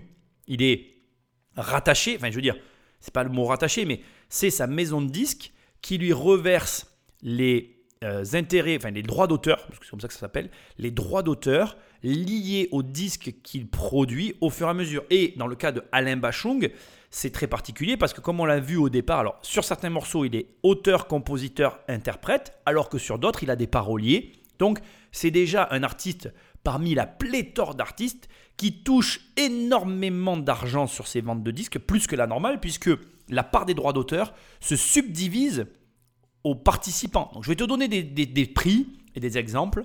pour que tu comprennes de quoi on parle. On va imaginer qu'un CD, ça coûte 20 euros. On fait un chiffre rond, comme ça c'est plus simple et on ne se prend pas la tête. Sur les 20 euros, tu vas avoir la répartition que je te donne, qui est une des répartitions, il y en a plusieurs, d'accord? Celle-ci, c'est la plus courante. Donc déjà, la première chose qui est payée, bien évidemment, c'est la TVA, l'État. Donc tu as 20% qui partent. Donc 2 fois 2, fois 2 4. Donc sur 20 euros, il reste 16 euros. Ensuite, une fois que tu as enlevé, bien évidemment, la part du roi, il y a la SACEM. Donc on est à 16 euros, sur lequel on enlève 9%. Donc 1,44 euros, il reste 14,56 euros. Ensuite à ça, il faut enlever 23% qui vont au distributeur. Donc c'est, enfin, il reste 11,20 euros. Ensuite, tu enlèves 44% qui vont au label. D'accord? Il reste 6 euros. Et attention, attache ta, attache ta ceinture. Sur ces 6 euros et quelques, là, ça se répartit en fonction des participants à la musique. Ça veut dire que tu peux très bien avoir un 4 fois 25% parce que tu vas avoir un compositeur musical, un parolier qui va avoir écrit les paroles, et tu vas avoir l'interprète qui va être le chanteur, et puis tu vas avoir peut-être un arrangeur qui aura fait tous les arrangements de la musique. Tu vois Alors bon, l'arrangeur généralement c'est compris dans le label, mais tu vois ce que je veux dire. Tu peux avoir un, comment, un DJ ou un remix qui vient s'ajouter. Tu peux avoir du coup 3 euh, fois 33% ou 2 fois 50% ou les 6 euros en totalité qui reviennent à l'artiste, par exemple dans le cas de Alain Bachung, parce qu'il est auteur, compositeur, interprète. Donc ce que j'essaye de te montrer, c'est que c'est un petit peu comme la vente de livres, c'est un petit peu d'ailleurs comme tous ces métiers-là, où finalement, en fait, on a euh, plusieurs personnes qui prennent part à l'industrie et la répartition elle est assez importante et l'artiste ne gagne pas autant que ce qu'on peut imaginer. C'est pour ça que pour réussir à vivre de son art, il faut vendre énormément d'exemplaires en fait, que ce soit dans les livres, dans les CD, etc. Et ça, il faut que tu l'entendes et que tu le comprennes. La répartition que je viens de te donner, c'est à peu près la même euh, pour euh, l'édition et euh, l'écriture. Ça peut être aussi la même pour euh, voilà, tout un tas d'autres choses. Enfin bref, voilà. Là, ici, moi, alors les chiffres, je te les redonne pour que tu les aies devant les yeux. Ce que j'ai, j'ai 4% pour l'artiste, 20% pour l'État, 9% pour la SACEM, 23% pour le distributeur et 44% pour le label. Il y a un élément hyper important, c'est que la SACEM, c'est comme une taxe que tu payes, mais en fait la SACEM s'assure pour les artistes de recollecter derrière des droits d'auteur sur toutes les diffusions radio, autre que CD et reverse de l'argent ensuite euh, aux, auteurs pour justement euh, qui touchent aussi de l'argent de ce côté-là. Donc quand je te dis que Alain Bachung n'a que les revenus de la maison de disques, c'est pas vraiment vrai puisqu'il a aussi la SACEM, mais en, règle générale, ce qui rapporte le plus aux artistes, c'est un les concerts, les tournées, deux euh, les CD, trois la SACEM. Il y a des cas à part, mais je ne vais pas en parler ici. voilà, ce qu'il y a de sûr, c'est que ce système est, le système le plus courant. Aujourd'hui, s'ajoute à ça, si je devais te donner un peu plus de précision, euh, s'ajoute à ça les rémunérations par abonnement, tous les systèmes que tu vois fleurir sur Internet du style euh, iTunes Music, euh, Spotify, enfin tu vois le truc. Et donc c'est quand même, voilà, c'est quand même, je veux que tu l'entendes, ça te montre que comme dans tous les business, ça n'est pas aussi simple que ce qu'on peut croire. Et euh, c'est même plus compliqué que ce qu'on imagine. Et donc, les gens qui réussissent sont des gens qui ont un gros volume de vente. Un dernier point, parce que j'en ai pas parlé et je veux quand même le préciser. Pourquoi un label, pourquoi une maison de disques prend autant finalement euh, de parts de, de, revenus par rapport à un distributeur? Alors, le distributeur, c'est par exemple la Fnac quand tu vas acheter le CD, on est d'accord. Le label, c'est généralement celui qui va co-assister l'auteur dans sa création, faire des fois, ou très souvent d'ailleurs, l'avance. Donc par exemple, pour te donner des, notions de ce que peut faire un label ou, une maison d'édition, par exemple, si tu es un auteur à succès, on peut très bien envisager de te faire un paiement d'avance pour un prochain manuscrit parce que tu es un bon auteur et du coup l'auteur est payé alors qu'il n'a pas encore écrit le livre, il commence à travailler, il touche déjà une avance sur l'écriture de son livre. Et c'est pareil pour la création d'un album ou d'un CD. De la même manière, le label va fournir par exemple des, studios pour l'enregistrement. Ils vont te proposer des collaborations parce qu'ils ont d'autres artistes et ça va te permettre de t'améliorer. Ils vont avoir des entrées pour la promotion dans des chaînes de télé. Et donc, du coup, ils prennent une grosse part du gâteau parce qu'ils considèrent qu'ils apportent réellement un savoir-faire. Et puis, il faut quand même l'avouer, euh, euh, comment je dirais, écrire, composer, faire des chansons, c'est pas du tout le même métier que euh, faire un CD, faire le marketing, le produire et le vendre. Et donc, comme chacun son métier, ben, chacun va prendre sa part en fonction du travail à réaliser. Et crois-moi, c'est plus dur de vendre que de produire. Et comme c'est plus dur de vendre que de produire, ben, ceux qui vendent prennent plus d'argent que ceux qui produisent. Maintenant, je te l'ai sous-entendu tout à l'heure et je vais quand même finir là-dessus. Il existe des artistes qui font tout, ils produisent, ils vendent, et là, ils encaissent la totalité de l'argent. Et ceux-là se gavent, mais il y en a tellement peu que c'est anecdotique. Et peut-être qu'on en parlera dans ces émissions, mais peut-être pas. Et c'est sur le tournage du clip, en 1998, que le soldat sans joie rencontre une femme qui va changer sa vie. Chloé Mons. Chloé est une fille qui est née à Lille en 1972. C'est quelqu'un qui a fait des études d'art dramatique, euh, qui va recevoir des prix, qui va monter à Paris euh, pour courir les castings et qui par ailleurs aime la musique depuis son plus jeune âge parce qu'elle y a été initiée par un grand frère. Elle est castée donc pour être euh, figurante, actrice dans ce clip-là. Et là, entre les deux, il se passe quelque chose. on appelle ça un coup de foudre, mais ça existe dans la réalité. Elle voit cet homme à la dérive. elle tombe sous le charme, elle tombe amoureuse tout de suite. Et lui s'accroche à elle quasiment immédiatement aussi.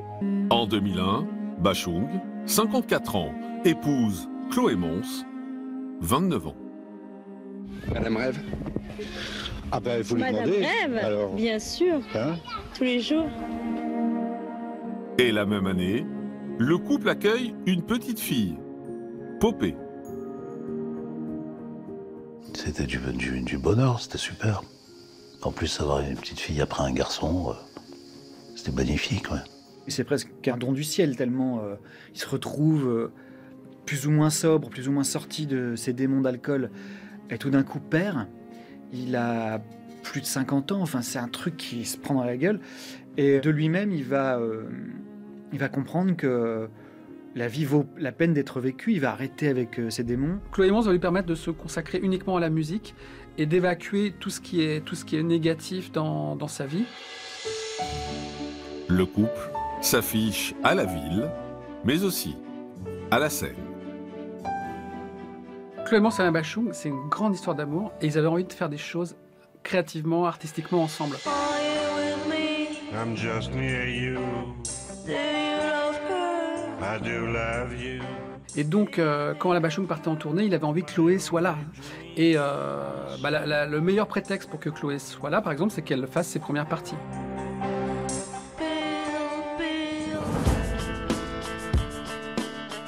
Cette nouvelle vie semble profiter artistiquement à Alain Bachung, qui continue de construire sa légende.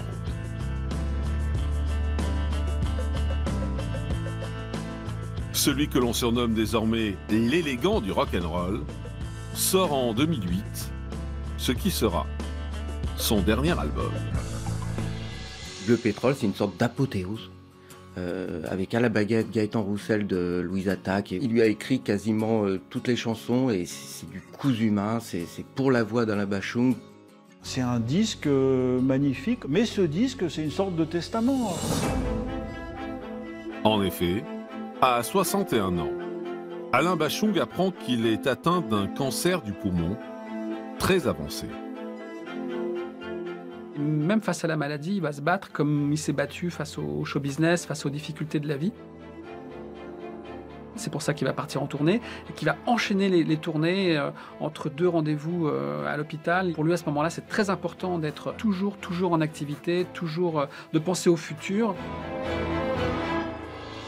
Le gagnant est Alain Bachung, Bleu Pétrole Tour.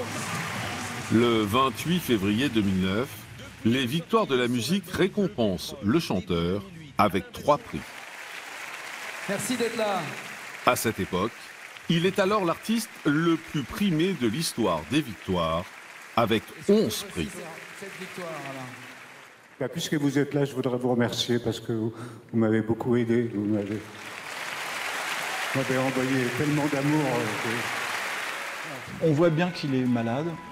Et, et là, euh, c'est tr- c'est très très lourd. Je courirai, moi. Il vient y interpréter Résident de la République.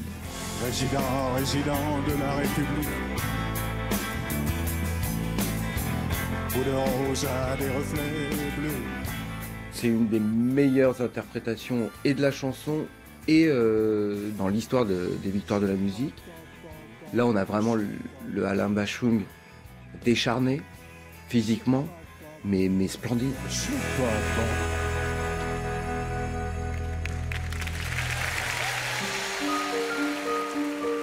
C'est la dernière fois qu'Alain Bachung montera sur scène.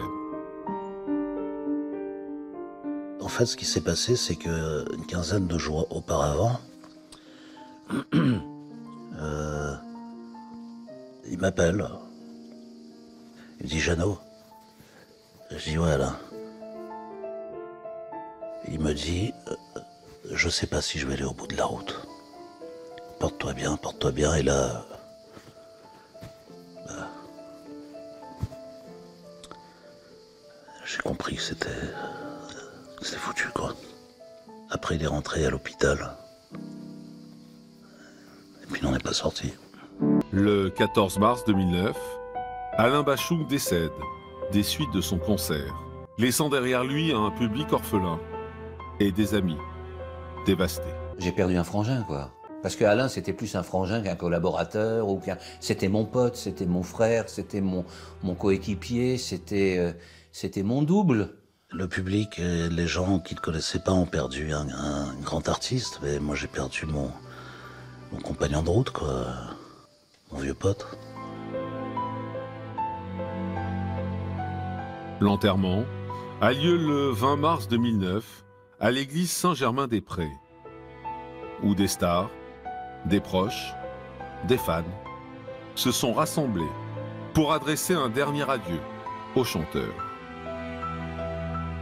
J'étais triste de savoir que dans cette espèce de boîte, il y avait un mec euh, avec lequel j'ai fait un très très long bout de chemin quand même.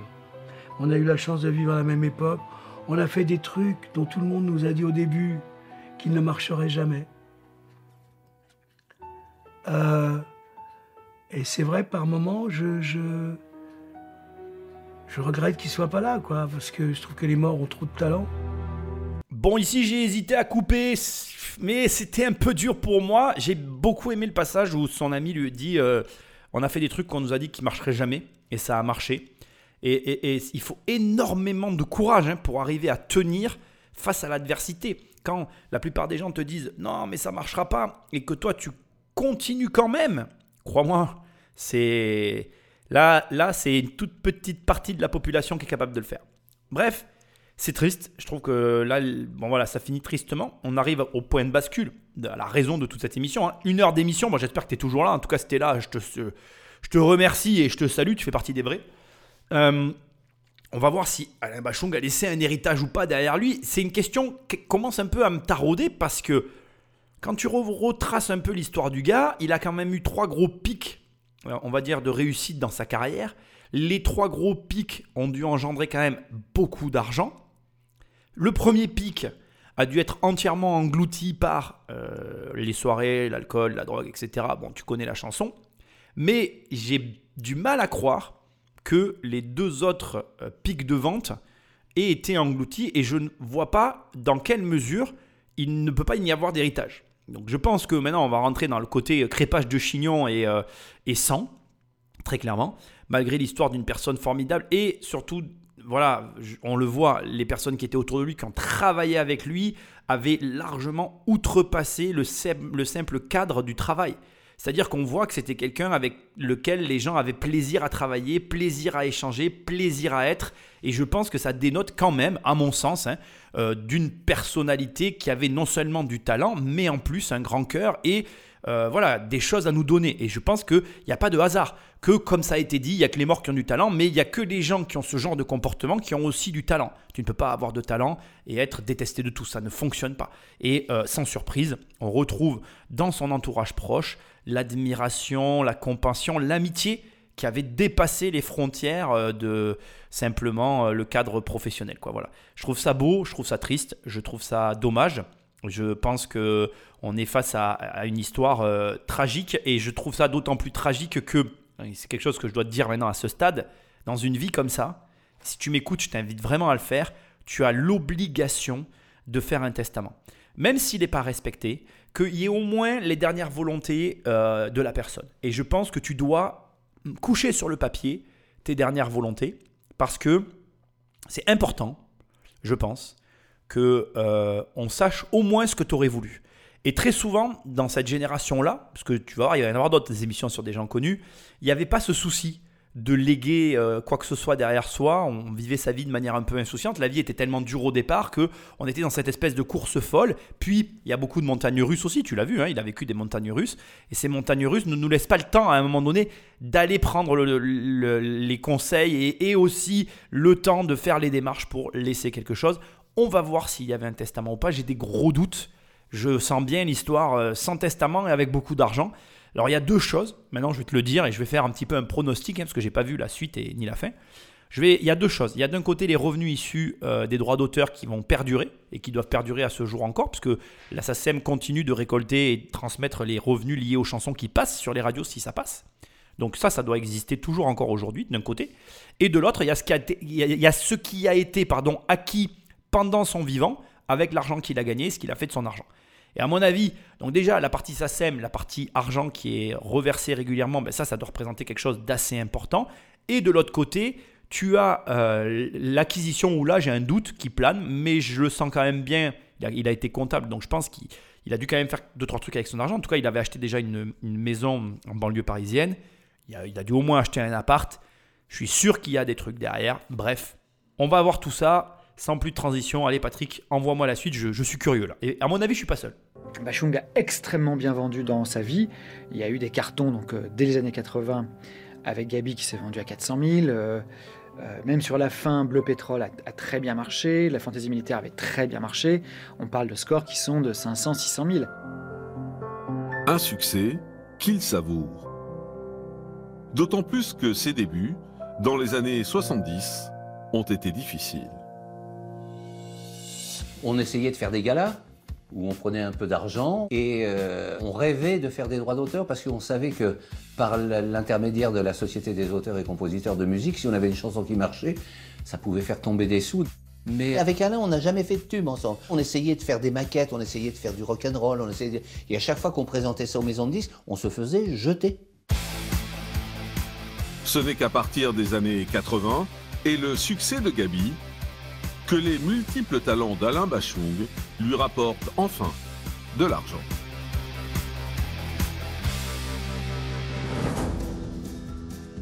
Bachung, il savait tout faire. C'est ce type d'artistes euh, qui sont à la fois euh, auteurs, compositeurs, interprètes. Ouais.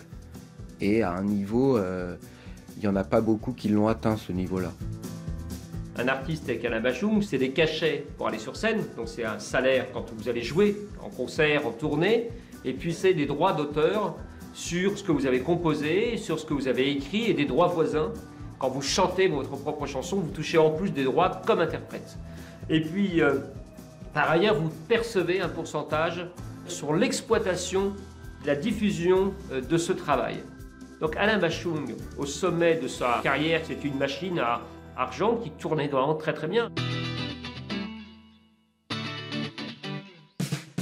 Et dans les années 90, avec les retombées de son titre Oser Joséphine, il se décide à investir dans l'immobilier. Jusqu'à Joséphine, quand même, il y a eu une période un peu creuse. euh, et je me souviens, à la Selle Saint-Cloud, c'était pas brillant financièrement. hein, euh. Grâce quand même au succès de Joséphine, il avait pu acheter cette petite maison euh, dans un village des Yvelines, ce qui était d'ailleurs mieux pour le gamin, parce que du coup, il y avait un grand jardin. C'est dans cette maison que grandira son fils, Arthur. Mais quelques années plus tard, son divorce va littéralement le ruiner.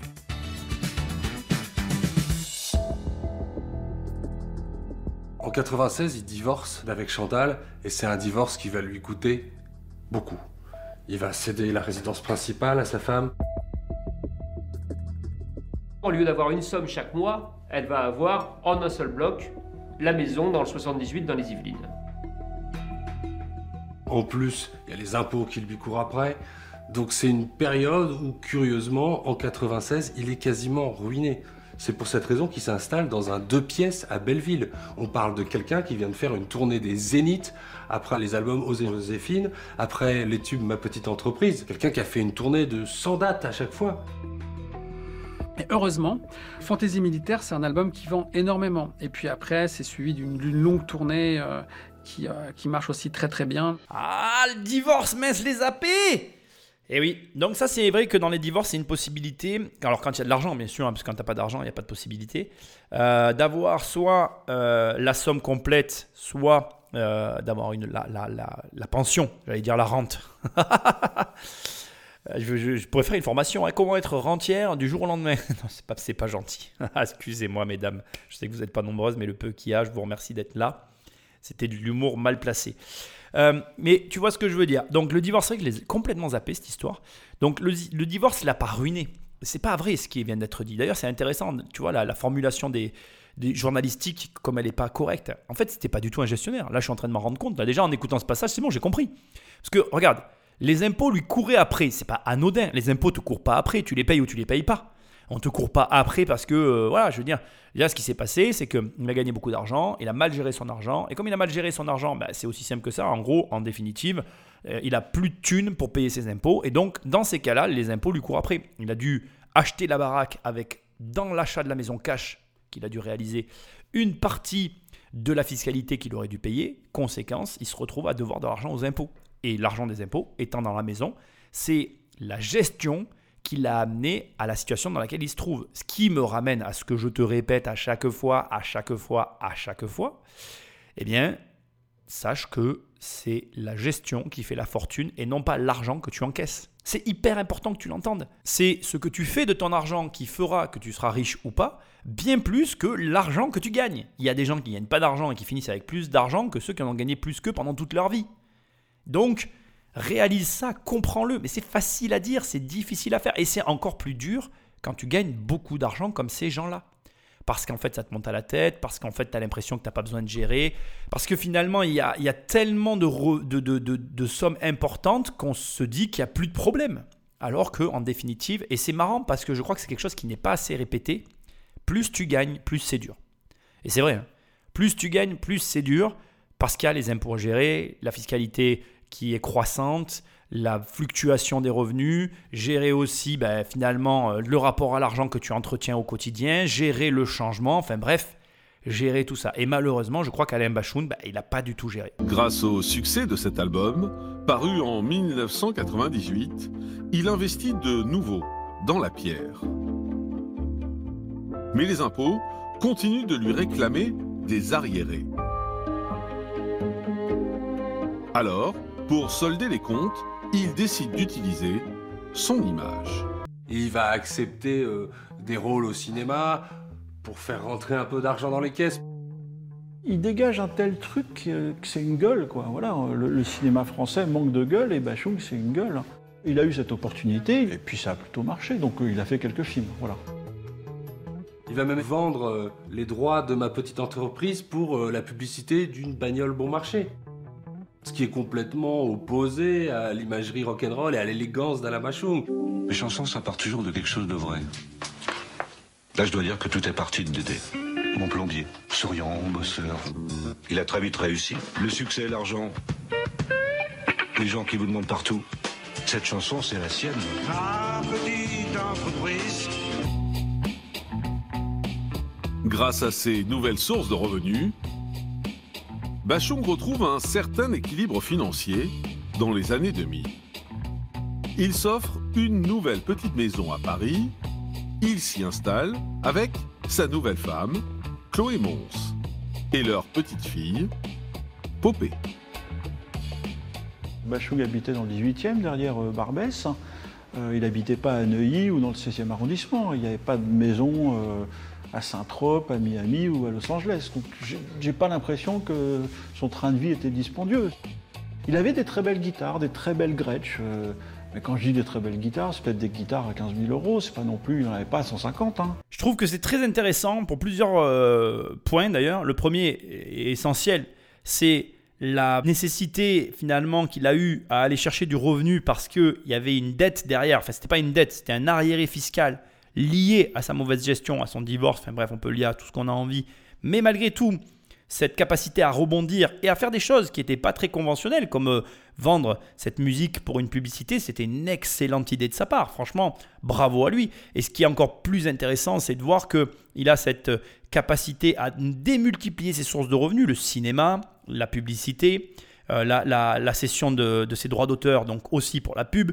Bref, il est allé chercher de l'argent parce qu'il était en manque d'argent. Il y avait un problème, il a trouvé une solution, c'est aussi simple que ça. Et très souvent, toi qui m'écoutes, tu es dans la même position que lui. Très souvent, la plupart des personnes que je peux voir, entendre, avec lesquelles je peux discuter, enfin bref, peu importe d'ailleurs les, différences euh, des, des personnes avec lesquelles j'ai des échanges, les solutions, vous les avez déjà. Tu as déjà la capacité à aller chercher de nouveaux revenus, tu as déjà la capacité à démultiplier ce que tu fais au quotidien, tu as déjà en toi les ressources que tu ne soupçonnes pas pour aller chercher peut-être l'argent qui te manque pour le voyage que tu rêves de faire, le projet que tu rêves de poser. Bref, tu as beaucoup plus de capacités que tu ne l'imagines. Et comme je l'ai dit au début de l'émission, encore une fois, c'est face à l'adversité, face aux problématiques, face à une situation qui t'accule dans un angle, que tu vas aller puiser dans ces ressources. Alors bien sûr, je ne suis pas en train de te dire de te mettre en difficulté, je suis simplement en train de te demander de faire un petit effort et d'essayer indépendamment des problèmes, parce que le mieux c'est quand même d'aller puiser dans ces ressources sans avoir euh, de problème, d'aller chercher effectivement ce que tu peux déjà faire. Tu vois? Ça paraît fou, mais je pense que tout le monde devrait faire ce travail d'introspection. Tu peux te poser, par exemple, là, tu écoutes cette émission, tu te dis, bon, allez, je vais essayer d'écouter ce podcast et de ne pas faire que l'écouter, d'être proactif. Il me dit de le faire, je vais le faire. Tu te poses ce soir et tu regardes vraisemblablement dans ta vie ce que tu as et dans ces choses que tu as dans ta vie, lesquelles pourraient être monétisées, euh, pourraient déboucher sur un paiement ou un service vendu ou j'en sais rien moi, une capacité qui va être de faire rentrer de l'argent au travers de ce hobby. Et euh, franchement, c'est valable pour tout. Hein. T'aimes jouer aux jeux vidéo. Aujourd'hui, je crois qu'il y a plein de gens qui se font payer pour jouer aux jeux vidéo. Euh, tu aimes faire du dessin. Je crois qu'aujourd'hui, il y a suffisamment de plateformes pour vendre des dessins en ligne. Tu vois je pense qu'il n'y a plus de limites avec ce que nous propose Internet comme solution et que les seules limites qui nous restreignent dans notre champ d'action, c'est nous-mêmes en fait. Donc, pose-toi, fais comme Alain Bachon, regarde ce que tu fais et regarde ce que tu pourrais faire dans ce que tu fais déjà qui pourrait rajouter du beurre dans tes épinards. Et, je te le redis, je le répète, on est tous dans la même situation qu'Alain Bachung. Juste une petite parenthèse maintenant sur ce qui vient d'être dit, c'est aussi pour ça que j'ai arrêté euh, l'émission. Tu as vu, je trouve que c'est assez drôle parce que dans chaque domaine, il y a euh, des produits à des prix stratosphériques. Je savais que les guitares pouvaient monter à 15, 20, 30 000 euros. Je ne savais pas qu'il y avait des guitares qui coûtaient 150 000 euros. Là, euh, à, l'air de rien, à l'angle de ce reportage, il y a un guitariste qui vient de te lâcher. Euh, il n'avait pas de guitare à 150 000 euros. Ah ben oui, moi non plus. Hein. Mais tu vois, ça te montre que dans tous les domaines d'activité, il existe des tarifs hyper élevés dont on n'a pas conscience. Nous, le commun des mortels, moi je suis pas guitariste, j'ai jamais euh, regardé des guitares à je ne sais quel prix. Déjà pour moi, je savais que les guitares à 10-15 000 euros existaient, alors à 150 000 euros, ça me paraît délirant. Ça te montre que, ça aussi c'est une piste de réflexion, même dans ton marché, il existe un marché de luxe.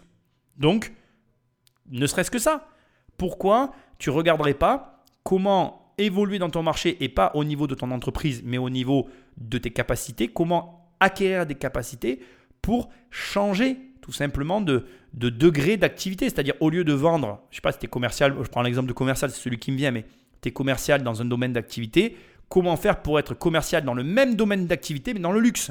Parce que forcément, comme les prix sont plus élevés, les revenus le sont eux aussi. Tu vois? Il y a toujours des moyens de trouver des solutions, de, de trouver des chemins pour obtenir ce que l'on cherche. Et c'est pas que l'argent. Je te l'ai dit tout à l'heure, c'est aussi des rencontres. Va à la rencontre des gens. Rencontrer quelqu'un, ça crée des opportunités. Et il y a trop peu de gens qui le font, ça aussi. Et c'est très dommage. Ça n'a jamais été un flambeur, euh, Alain Bachung. Ça n'a jamais été un mec qu'on a surpris à sortir du crayon en Ferrari. C'était pas du tout son délire. Donc voilà, c'est quelqu'un qui avait une maison, qui avait un petit peu d'argent et sa, vraie richesse, son vrai patrimoine, c'est ses, chansons, c'est son répertoire. Ce que laisse Alain Bachung aussi, c'est des malles pleines et des disques durs pleins de chansons inédites, de, petits bouts, d'essais, de maquettes, de, chansons en yaourt, hein, sans, paroles définitives. Donc l'héritage d'Alain Bachung, c'est aussi ça, c'est aussi tous ces inédits euh, qui sont euh, dans les greniers. À sa mort, le 14 mars 2009, Alain Bachung laisse donc un héritage musical conséquent, estimé à des centaines de milliers d'euros. Et se sachant condamné, le chanteur a pris soin de rédiger son testament le 1er février 2008. Alain Bachung laisse deux enfants, nés de deux mariages différents. Un enfant majeur, Arthur, et puis euh, la petite Popée qui a, je crois, 7 ans euh, lorsqu'il décède. Mais la lecture de son testament, en mars 2009, va donner le vertige à son fils aîné, Arthur.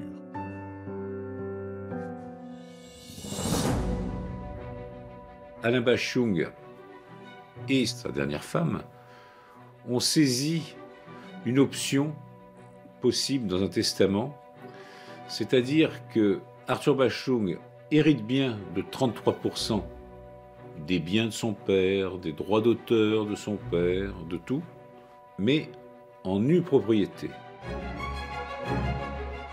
Cette notion juridique permet ainsi à Chloé Mons d'occuper la maison d'Alain Bachung, mais aussi de bénéficier des retombées de son œuvre artistique, et ce, jusqu'à sa mort. Eh, j'ai eu tout faux hein, sur ce podcast. ah, je l'ai pas vu venir.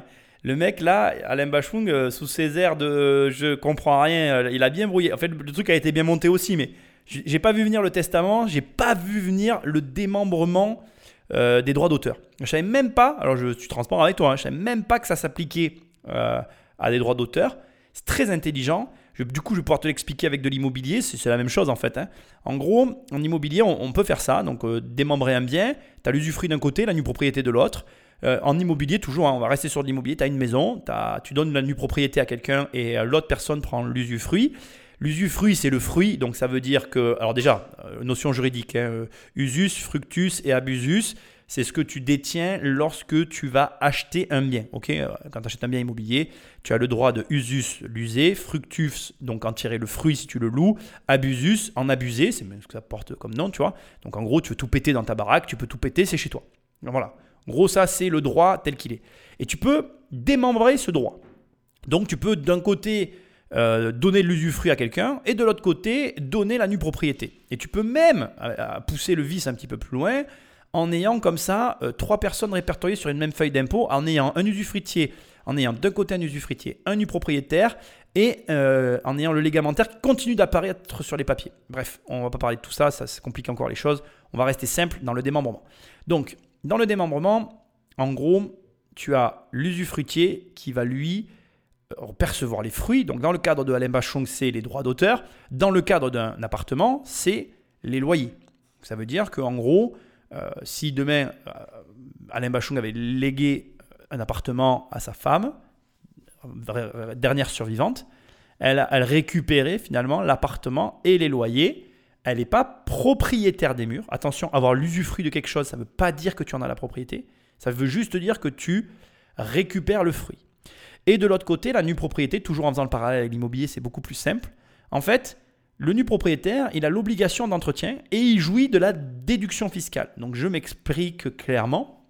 En gros, euh, tu as toujours cet appartement, c'est ta femme euh, survivante qui encaisse le loyer. Et ton fils, lui, il est nu propriétaire de l'appartement. Demain, il y a des travaux dans l'appartement. C'est ton fils qui doit faire les travaux et payer les travaux. Et comme il paye les travaux, eh bien derrière, il a le droit de déduire ses travaux de sa feuille d'impôt, ce que n'a pas le droit de faire l'usufruitière. L'usufruitière, elle doit déclarer les revenus et du coup, elle paye des impôts en conséquence. Mais elle n'a aucune déduction en face possible. Alors que l'autre, c'est l'inverse. Il n'a pas de revenus, mais il a de la déduction. Alors là où ça devient intéressant, et je ne le sais pas, c'est que dans le droit musical, j'imagine bien que la nue propriété, si elle lui est acquise, elle a une conséquence, laquelle je ne sais pas. Euh, à quelle est la charge finalement pour Arthur, le fils d'Alain Bachung, euh, d'entretenir quoi sur des droits musicaux, je ne sais pas. Par contre, il y a une autre subtilité qui est très importante dans un démembrement, c'est que malgré le démembrement qui répartit revenus et charges, derrière, il y a le pourcentage de détention de la propriété pleine. Donc ici aussi, je ne sais pas si ça a été proposé, mais ce n'est pas logique complètement cette histoire, puisque en réalité, il devrait y avoir 50-50. Puis derrière, sur les 50%, se séparant avec la nouvelle femme d'Alain Bachung, il devrait y avoir une décomposition entre la fille et l'épouse euh, survivante. Et pour le fils euh, Arthur Bachung, il y avait euh, les autres 50% qui lui revenaient de plein droit. Donc je pense aussi que Alain Bachung a usé du droit de quotité. Alors attention, je vais essayer de t'expliquer en podcast, c'est un peu compliqué, mais je pense que tu vas comprendre. En gros, tu as un patrimoine. Et normalement, chaque... Alors en France, tu n'as pas le droit, on va commencer par ça. D'abord, en France, tu n'as pas le droit de déshériter un enfant, d'accord? Donc ça, c'est la base. Donc chaque enfant doit avoir une quotité qui correspond, enfin la quotité de chaque enfant doit au moins correspondre à un tiers de la valeur du patrimoine que tu possèdes. Donc euh, on va prendre un chiffre d'un million d'euros, un tiers de 1 million d'euros, ça fait 300 000 euros.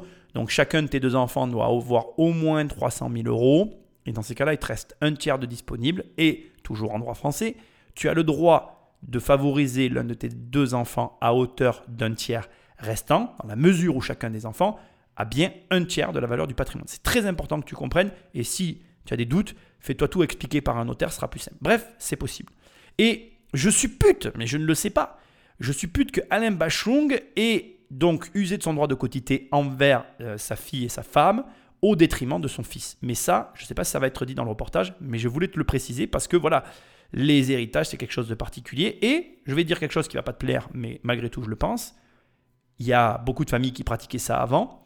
Mais un héritage, dès qu'il commence à avoir une certaine consistance, une certaine taille, une certaine ampleur, je trouve, en tout cas en ce qui me concerne, que c'est dommage de le euh, briser en mille morceaux. Tu vois ce que je veux dire?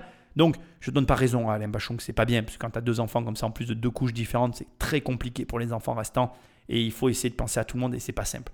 Mais, s'il y a. après, voilà, je ne pense pas qu'il rentre dans le détail du testament, mais euh, c'est quand même, alors déjà, très surprenant et très intéressant la façon dont ça vient d'être monté. Je ne savais même pas que c'était possible. Et ensuite, je pense qu'il y a un droit de quotité. Et je veux quand même que tu entendes que moi, je ne suis pas opposé à la volonté de vouloir conserver la structure de base du patrimoine. Un gros patrimoine qui va perdre un tiers de sa valeur parce qu'il a été cédé à un de ses enfants. Ça ne va pas entacher le patrimoine parce que normalement les enfants vont réussir à le faire euh, continuer de grossir.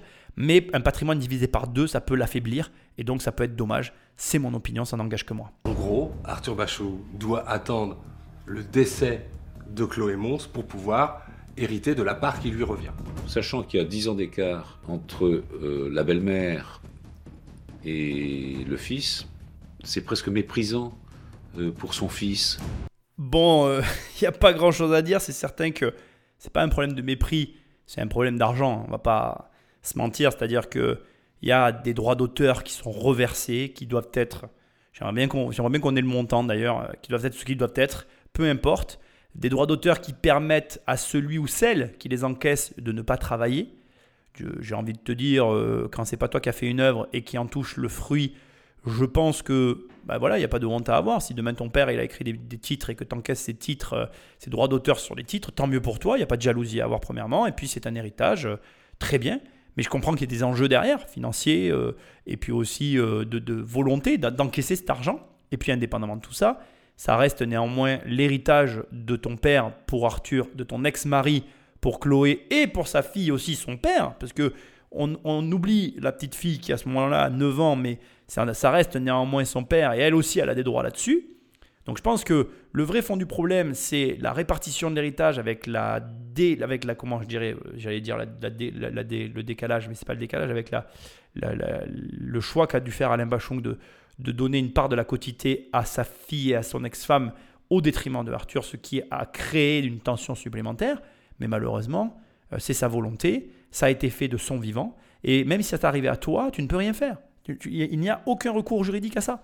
C'est pour ça que, vraiment, hein, euh, je fais cette série d'émissions et après je reprendrai aussi les, qui veut être mon associé, etc. Mais ce qui est important que tu entendes ici, c'est que tu dois t'occuper de tes affaires, de ton vivant. Tu dois faire des affaires de ton vivant, mais tu dois aussi t'occuper de tes affaires pour après ta mort. Surtout si, comme moi, tu fais de l'investissement et que c'est revenu à la même, de la même manière que euh, les revenus euh, de, droits d'auteur de, de musique vont continuer à perdurer après ton décès.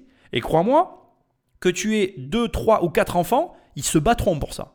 Ils se battront comme là, ils, vont sûrement se battre, parce que euh, plus les enjeux sont importants, plus tout le monde veut sa part du gâteau. Arthur Bachung, c'est pas du tout euh, le fils d'eux qui est dans les meilleures universités, euh, qui fait des disques produits par papa, des films par les copains. Non, non, c'est quelqu'un qui est intérimaire, qui travaille en usine. Il semblerait qu'Arthur accuse Chloé d'avoir voulu éloigner Alain Bachung de sa famille. Chloé répondra une seule et bonne fois pour toutes dans match en disant qu'elle a fait ce qu'elle a pu pour que cette relation entre son père et le fils existe et que d'un côté comme de l'autre, il n'y avait, avait plus de désir pour que cette relation vive. Donc moi je suis pas là pour faire des potinages, il y a eu plein de déboires, euh, des problèmes, euh, de elle m'a pas laissé seul dans la chambre avec mon père, euh, j'ai pas pas eu la bonne horaire de, l'enterrement, enfin de la mise en terre du cercueil de mon père, mais après il y en a qui disent qu'il est arrivé en retard, enfin bref, je te passe tous les détails, on n'est pas là pour parler de ça. Ce que je voulais mettre en avant ici, c'était que Arthur avait a pas une situation professionnelle et financière avantageuse à part et en dehors d'ailleurs de l'héritage que sa mère a reçu finalement, puisqu'elle a reçu la maison, je te rappelle, lors de la séparation, Chantal, la mère d'Arthur, Arthur n'a rien eu d'autre. Et ici, on a d'un côté donc la, nouvelle femme, récemment veuve, qui elle récupère les droits d'auteur et tous les souvenirs, elle a accès à tout dans la maison, il y a toutes les affaires d'Alain Bachung. Euh, donc elle, elle a accès à tout. On a l'ancienne épouse, Chantal, l'ex-épouse, qui, elle, a récupéré la maison, puis a vécu sa séparation, puis a vécu sa vie. Et puis finalement, le, grand esselé et le grand perdant de l'histoire, c'est Arthur.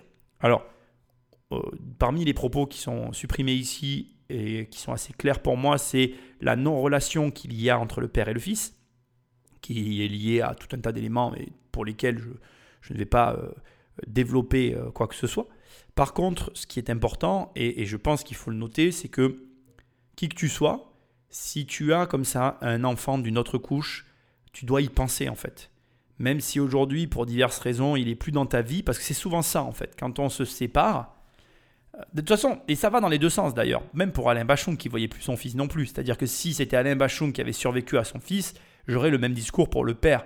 C'est-à-dire que le proverbe qui consiste à dire loin des yeux, loin du cœur est réel. Moins tu vois quelqu'un, moins tu penses à lui, et moins tu réalises que cette personne-là, va se retrouver esselé et va peut-être réagir euh, pas du tout de la façon dont tu l'imaginais face au choix que tu aurais pu faire. Alain Bachon qui a fait un, testament, bon, je suis très surpris, ça c'est une chose, mais le fait est que, indépendamment du testament, je ne pense pas qu'il ait pu anticiper ni même imaginer les réactions de Arthur face à ses choix.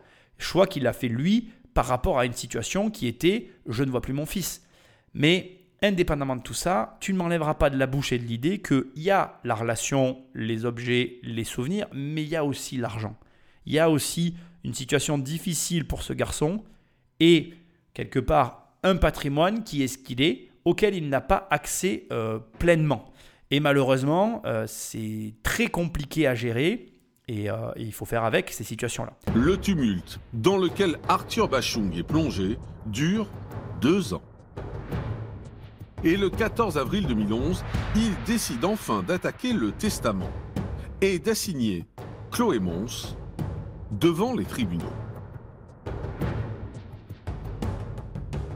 Les avocats d'Arthur vont contester la validité du testament. Le premier argument important, c'est de dire Alain Bachung n'est pas apte à dicter formellement ce testament-là aussi précis au notaire. Mais quand vous êtes chez le notaire, vous êtes là pour recevoir des conseils, qu'on vous aide à mettre des mots techniques. Il va chez un notaire justement pour rédiger un testament qui sera enregistré de façon officielle euh, et qui ne va pas être contestable. Donc le premier argument euh, soulevé par Arthur Bachung, il est balayé euh, par le tribunal de grande instance. Les avocats d'Arthur estiment également qu'Alain Bachung aurait agi par vengeance le chanteur aurait gardé une amertume contre Chantal, la mère d'Arthur, et les conditions de leur divorce en 1996. En gros, euh, Alain Bachung dit dans son testament euh, si je favorise euh, Chloé Popé, c'est-à-dire ma dernière épouse et ma petite fille, c'est parce que la mère d'Arthur a déjà perçu largement sa part. Et de fait, on sait que dans le divorce elle va avoir en un seul bloc la maison dans le 78 dans les Yvelines. Et euh, Alain Bachung l'a eu mauvaise visiblement. Mais ce deuxième argument ne convainc pas la Cour. Donc le raisonnement des juges, c'est de dire non, non, vous vous trompez. Peut-être que par euh, amertume, votre père a voulu euh, effectivement rappeler que le divorce, ça lui avait coûté cher et que quand même il trouvait ça un peu injuste, la façon dont il avait dû laisser la maison dans le 78 à, à Chantal. Mais, euh, mais en réalité, il vous laisse quand même un tiers de son héritage, comme la loi euh, l'y oblige, et donc vous ne pouvez pas dire que vous êtes déshérité par vengeance au profit de votre petite sœur et de euh, votre belle-mère. Le 9 avril 2013, le tribunal de grande instance déboute Arthur Bachung. Mais le fils du chanteur décide de porter l'affaire devant la Cour d'appel de Paris. Et le verdict tombe le 12 février 2014. Il repousse les demandes d'Arthur Bachung et considère que le testament est valable sur tous les points, aussi bien dans la forme que dans son esprit. La justice va estimer que Alain Bachung n'a pas cherché spécialement à avantager un de ses enfants par rapport à l'autre et qu'au décès de l'héritière Chloé Mons, les deux auront une part équitable. Quand la Cour d'appel euh, dit que le testament est valable et ne peut pas être annulé, ben là, le testament s'applique complètement. Les biens et les droits dont Arthur Bachung hérite, il ne les touchera qu'à la mort de Chloé Mons, puisqu'elle en a l'usufruit. Alors, euh, ici, on va débunker, c'est pas le bon terme, on va un peu détailler le processus judiciaire euh, qu'a utilisé donc Arthur euh, Bachung pour attaquer Chloé Mons. Ici, il faut bien que tu comprennes qu'il y a deux étapes. Donc, une première action en justice avec finalement Arthur qui accuse sa belle-mère et son défunt père d'avoir favorisé une branche de la famille plutôt qu'une autre. Au terme de cette première action judiciaire, sur laquelle ça vient d'être décrit, donc les avocats ont joué sur euh, différents arguments, la demande d'Arthur a été déboutée. Donc en gros, il a perdu la, première instance au niveau du tribunal. À partir de là, il a fait appel. Il est allé en deuxième, en appel, quoi d'ailleurs, oui, en deuxième instance de justice. Et au terme de quoi, la demande a encore été déboutée. Et à partir de là, il aurait pu, s'il avait voulu, aller en cassation et continuer comme ça euh, sur un long procès. Euh, le point hyper important ici, qui est très euh, symptomatique et qui corrobore ce que je te dis depuis le départ, c'est que Arthur n'a, à mon avis, pas les moyens d'aller en cassation. La cassation, ça coûte très cher. C'est un ticket de 10 000 euros par personne, toi et la partie de la défense. Je pense que Chloé Mons, avec l'héritage, avait les moyens d'aller en cassation, ce qui n'était pas le cas d'Arthur Mons. Je pense que Arthur Mons aurait pu pousser jusqu'à la cassation. Est-ce qu'il aurait eu intérêt? Ça, on ne le saura jamais puisqu'il n'y est pas allé. Il faut que tu comprennes que, malheureusement, en France, euh, c'est souvent en cassation que tu vas... Enfin, c'est souvent en cassation. Non, c'est pas vrai, mais on va dire que quand les deux parties ont les moyens, c'est en cassation que ça va se jouer. Mais souvent, d'ailleurs, c'est moi, c'est pour ça que je dis que les procès en France, c'est une question d'argent. Souvent, quand euh, il y a un des deux parties qui a de l'argent, tu as tout intérêt à pousser jusqu'à la cassation parce que c'est là où finalement tu vas euh, mettre à genoux la partie adverse. Parce que, voilà, ne nous mentons pas, un procès, ça coûte cher, c'est long, c'est pas forcément, euh, comment je dirais, c'est, c'est pas immédiatement que ça paye. Et en attendant, celui qui doit supporter le poids de l'erreur ou du coup ou bref, de la situation, eh bien lui, il continue à la subir. Donc c'est-à-dire que là, Arthur, en attendant, il a dû avancer les frais de tribunaux, il a dû demander aussi dans, dans sa demande, il a dû, dans plutôt dans son accusation, il a dû demander les remboursements des différents frais inhérents à la procédure, mais pour lui, c'est une perte sèche. Il n'a euh, aucun remboursement, aucune possibilité de revenir en arrière. Et, comme si cela ne suffisait pas, euh, il, reste néanmoins dans, comment je dirais, dans la même situation que dans celle qu'il était avant d'entamer le procès finalement. Je veux dire, regarde là, c'est un très bon exemple.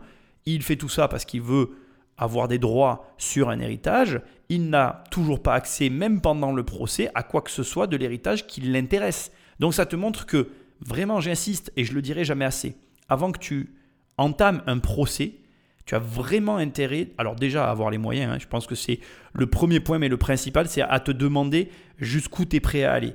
Et moi, en tout cas, c'est ma philosophie, elle est discutable, mais euh, il faut que tu puisses aller jusqu'au bout.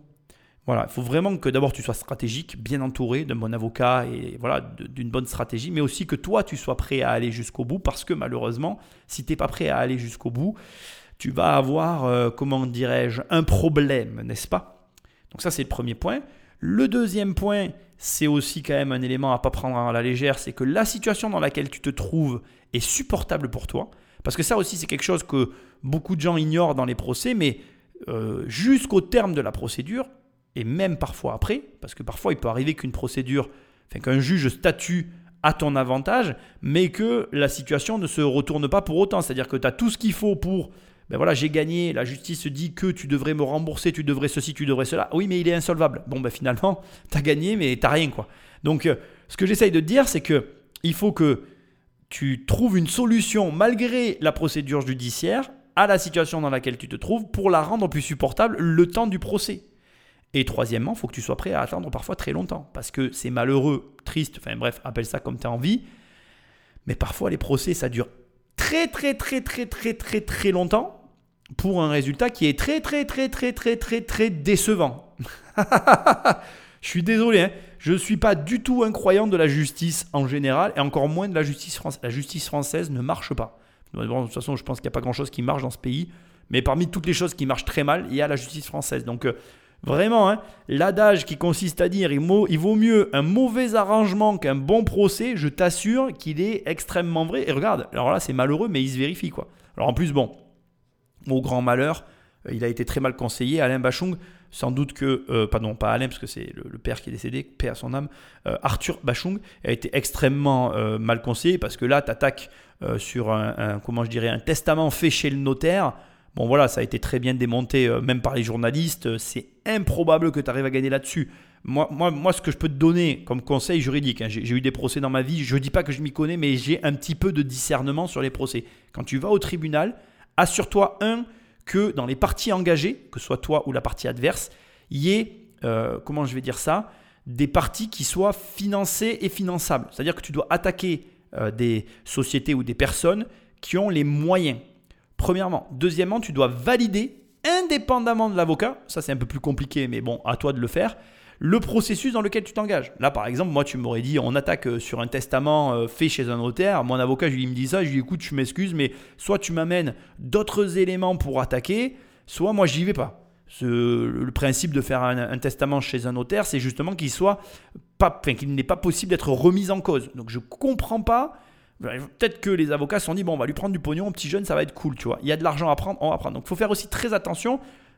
Voilà, je ne vous critique pas si vous êtes avocat, les avocats ne sont pas tous les mêmes, mais comprends, ce que j'essaye de te dire maladroitement, c'est que, qu'on le veuille ou non, comme dans tout d'ailleurs, il y a ce qu'on appelle une machine judiciaire. C'est quoi? C'est-à-dire que c'est un système euh, financier sur lequel se rétribuent les différents euh, protagonistes, en l'occurrence les avocats. Et c'est un système qui tourne d'une certaine manière. Les avocats ont intérêt à ce que tu alimentes la machine euh, euh, financière, j'allais dire, pardon, la machine juridique, parce que eux, ils sont payés pendant que tu es dans la machine, en fait. Alors, bien sûr, après, attention, il y a différents procès, différents enjeux. Ce que je dis ne marche pas à tous les coups, mais je pense que tu comprends le message que j'essaye de te faire passer et j'essaye donc de t'alerter sur le fait que tu dois être vigilant à ça, à pas t'engager sur euh, n'importe quoi, dans n'importe quelle considération et à t'imaginer que tu vas gagner je ne sais quelle somme, parce que là aussi, crois-moi, c'est pas aussi simple que ça. L'idéal quand tu vas en procès, je te donnais aussi cette astuce qui est quand même pas mal. C'est soit que tu as une jurisprudence qui corrobore le processus que tu es en train de faire, encore qu'aujourd'hui, je te le dis, ça a quand même pas mal changé le droit. Même les jurisprudences, bon, ça reste toujours quand même quelque chose qui fait foi, mais voilà, faut, faut, faut, voilà, faut vraiment bien s'assurer qu'on est dans le cadre. Alors une jurisprudence, c'est quoi? C'est que c'est en gros, c'est un procès qui correspond au tien et qui se termine comme toi tu voudrais que ça se finisse pour toi. C'est-à-dire que tu retrouves les mêmes ingrédients et le résultat que tu convoites. Si déjà tu as ça, Bon, tu as une trame sur laquelle tu peux te baser. Mais tu as vu, j'ai mis des guillemets parce que je te le dis, même le droit français a évolué à ce niveau-là et on n'est plus certain que on arrive à obtenir euh, les mêmes résultats qu'avant euh, par rapport aux jurisprudence. Donc ça, c'est un premier point. Deuxième point, euh, que le point sur lequel tu t'engages, ce soit une faute reconnue juridiquement sur laquelle tu t'appuies et avec laquelle tu vas pouvoir aller chercher du recours. Donc en gros, moi, je sais pas, euh, qu'est-ce que je pourrais te dire J'ai même pas d'exemple qui vienne. Un truc empirique, tu vois. Euh, euh, mec, il a grillé un stop. encore que. bref. voilà, il y a une faute et on sait que si, cette, si, si le, cadre juridique dans lequel tu évolues ne remplit pas les conditions juridiques, eh bien, la faute, elle est, elle est avérée, elle est prouvable et prouvée. Et donc, tu demandes l'annulation avec le remboursement assorti d'intérêts. Enfin, tu vois, un truc hyper bateau, classique, bien encadré. Et là, il n'y a pas de problème, tu peux y aller les yeux fermés. Tout le reste, comme là, tu vois, des trucs d'héritage et tout, franchement, c'est affreux ce que je vais dire. Soit tu as des moyens de te payer un putain d'avocat de fou furieux qui va faire la diff. Soit franchement, je suis désolé, mais vraiment désolé, j'aimerais parler autrement, mais c'est la réalité de notre pays. N'y va pas, quoi. Je veux dire, euh, je suis désolé pour Arthur Bachung. En plus, vraiment, vraiment, vraiment très désolé parce que c'est vraiment le grand perdant d'histoire, c'est lui et, et- et le laisser pour compte et c'est dégueulasse. Mais pour le coup, euh, ce que moi je vais dire, c'est que malheureusement, il a été habitué à vivre sans cet héritage et sans ce niveau financier. Ben voilà, continue ta vie et puis essaye de t'élever financièrement au lieu de compter euh, sur un héritage. Et là, pour le coup, l'adage que j'adore répéter tout le temps et qui est d'une réalité euh, euh, très dure, c- celui qui attend les chaussures d'un mort risque de marcher longtemps pieds nus. Pourtant, au terme de cette bataille judiciaire, Chloé Mons aurait choisi de céder des sommes d'argent à Arthur. Entre Chloé et Arthur, il y a eu des arrangements de trouver. Et donc, euh, ils ne se parleront plus jamais. Chloé fait ce qu'elle veut et Arthur euh, vit sa vie. Popé ne connaît pas Arthur, où ils sont à peine croisés. Mais Arthur n'aurait eu aucun souvenir de son père. Ce qui est difficile et qu'on retrouve malheureusement dans de nombreuses euh, affaires d'héritage familial chez les rockstars et chez les people, euh, c'est que euh, Arthur n'aurait pas eu le droit d'accéder à certains souvenirs personnels, les cassettes de musique qu'il a enregistrées avec son père, une guitare que son père lui aurait promis. Euh, la guerre des clans a fait une grosse victime qui s'appelle Arthur et qui se retrouve coincé, éloigné des souvenirs d'un père qui a une grande période de sa vie, il a beaucoup aimé. Conformément à ses dernières volontés, c'est bien l'épouse du chanteur, Chloé Mons, qui gère aujourd'hui l'œuvre et l'image d'Alain Bachon. J'ai mis du vent, j'ai mis du vent sous mon chapeau. C'est une responsabilité qui lui plaît, parce que euh, gérer l'héritage de Bachung, c'est euh, c'est le faire revivre un petit peu à chaque fois.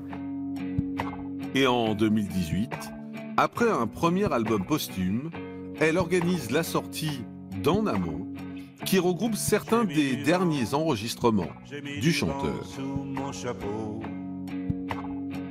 Le disque en amont, en fait, euh, c'était des, des titres qui avaient été mis de côté à l'époque de Bleu Pétrole, mais qui étaient euh, finis, ou quasiment finis. Et euh, Chloé Mons, elle pensait que ça pouvait intéresser le public euh, d'Alain Bachung, et elle n'a pas eu tort parce que le disque s'est très bien vendu, il a été disque d'or. Et j'ai failli tomber de haut. Elle a monté un tribute au Grand Rex qui était formidable. L'idée, c'est de profiter d'archives, de voir Bachung, de revoir Bachung dans ses moments les plus incroyables, et euh, de conjuguer ça avec des artistes qui vont lui rendre hommage. Et là, miracle, les places du Grand Rex, qui fait quand même 2500 places, se sont vendues en quelques heures.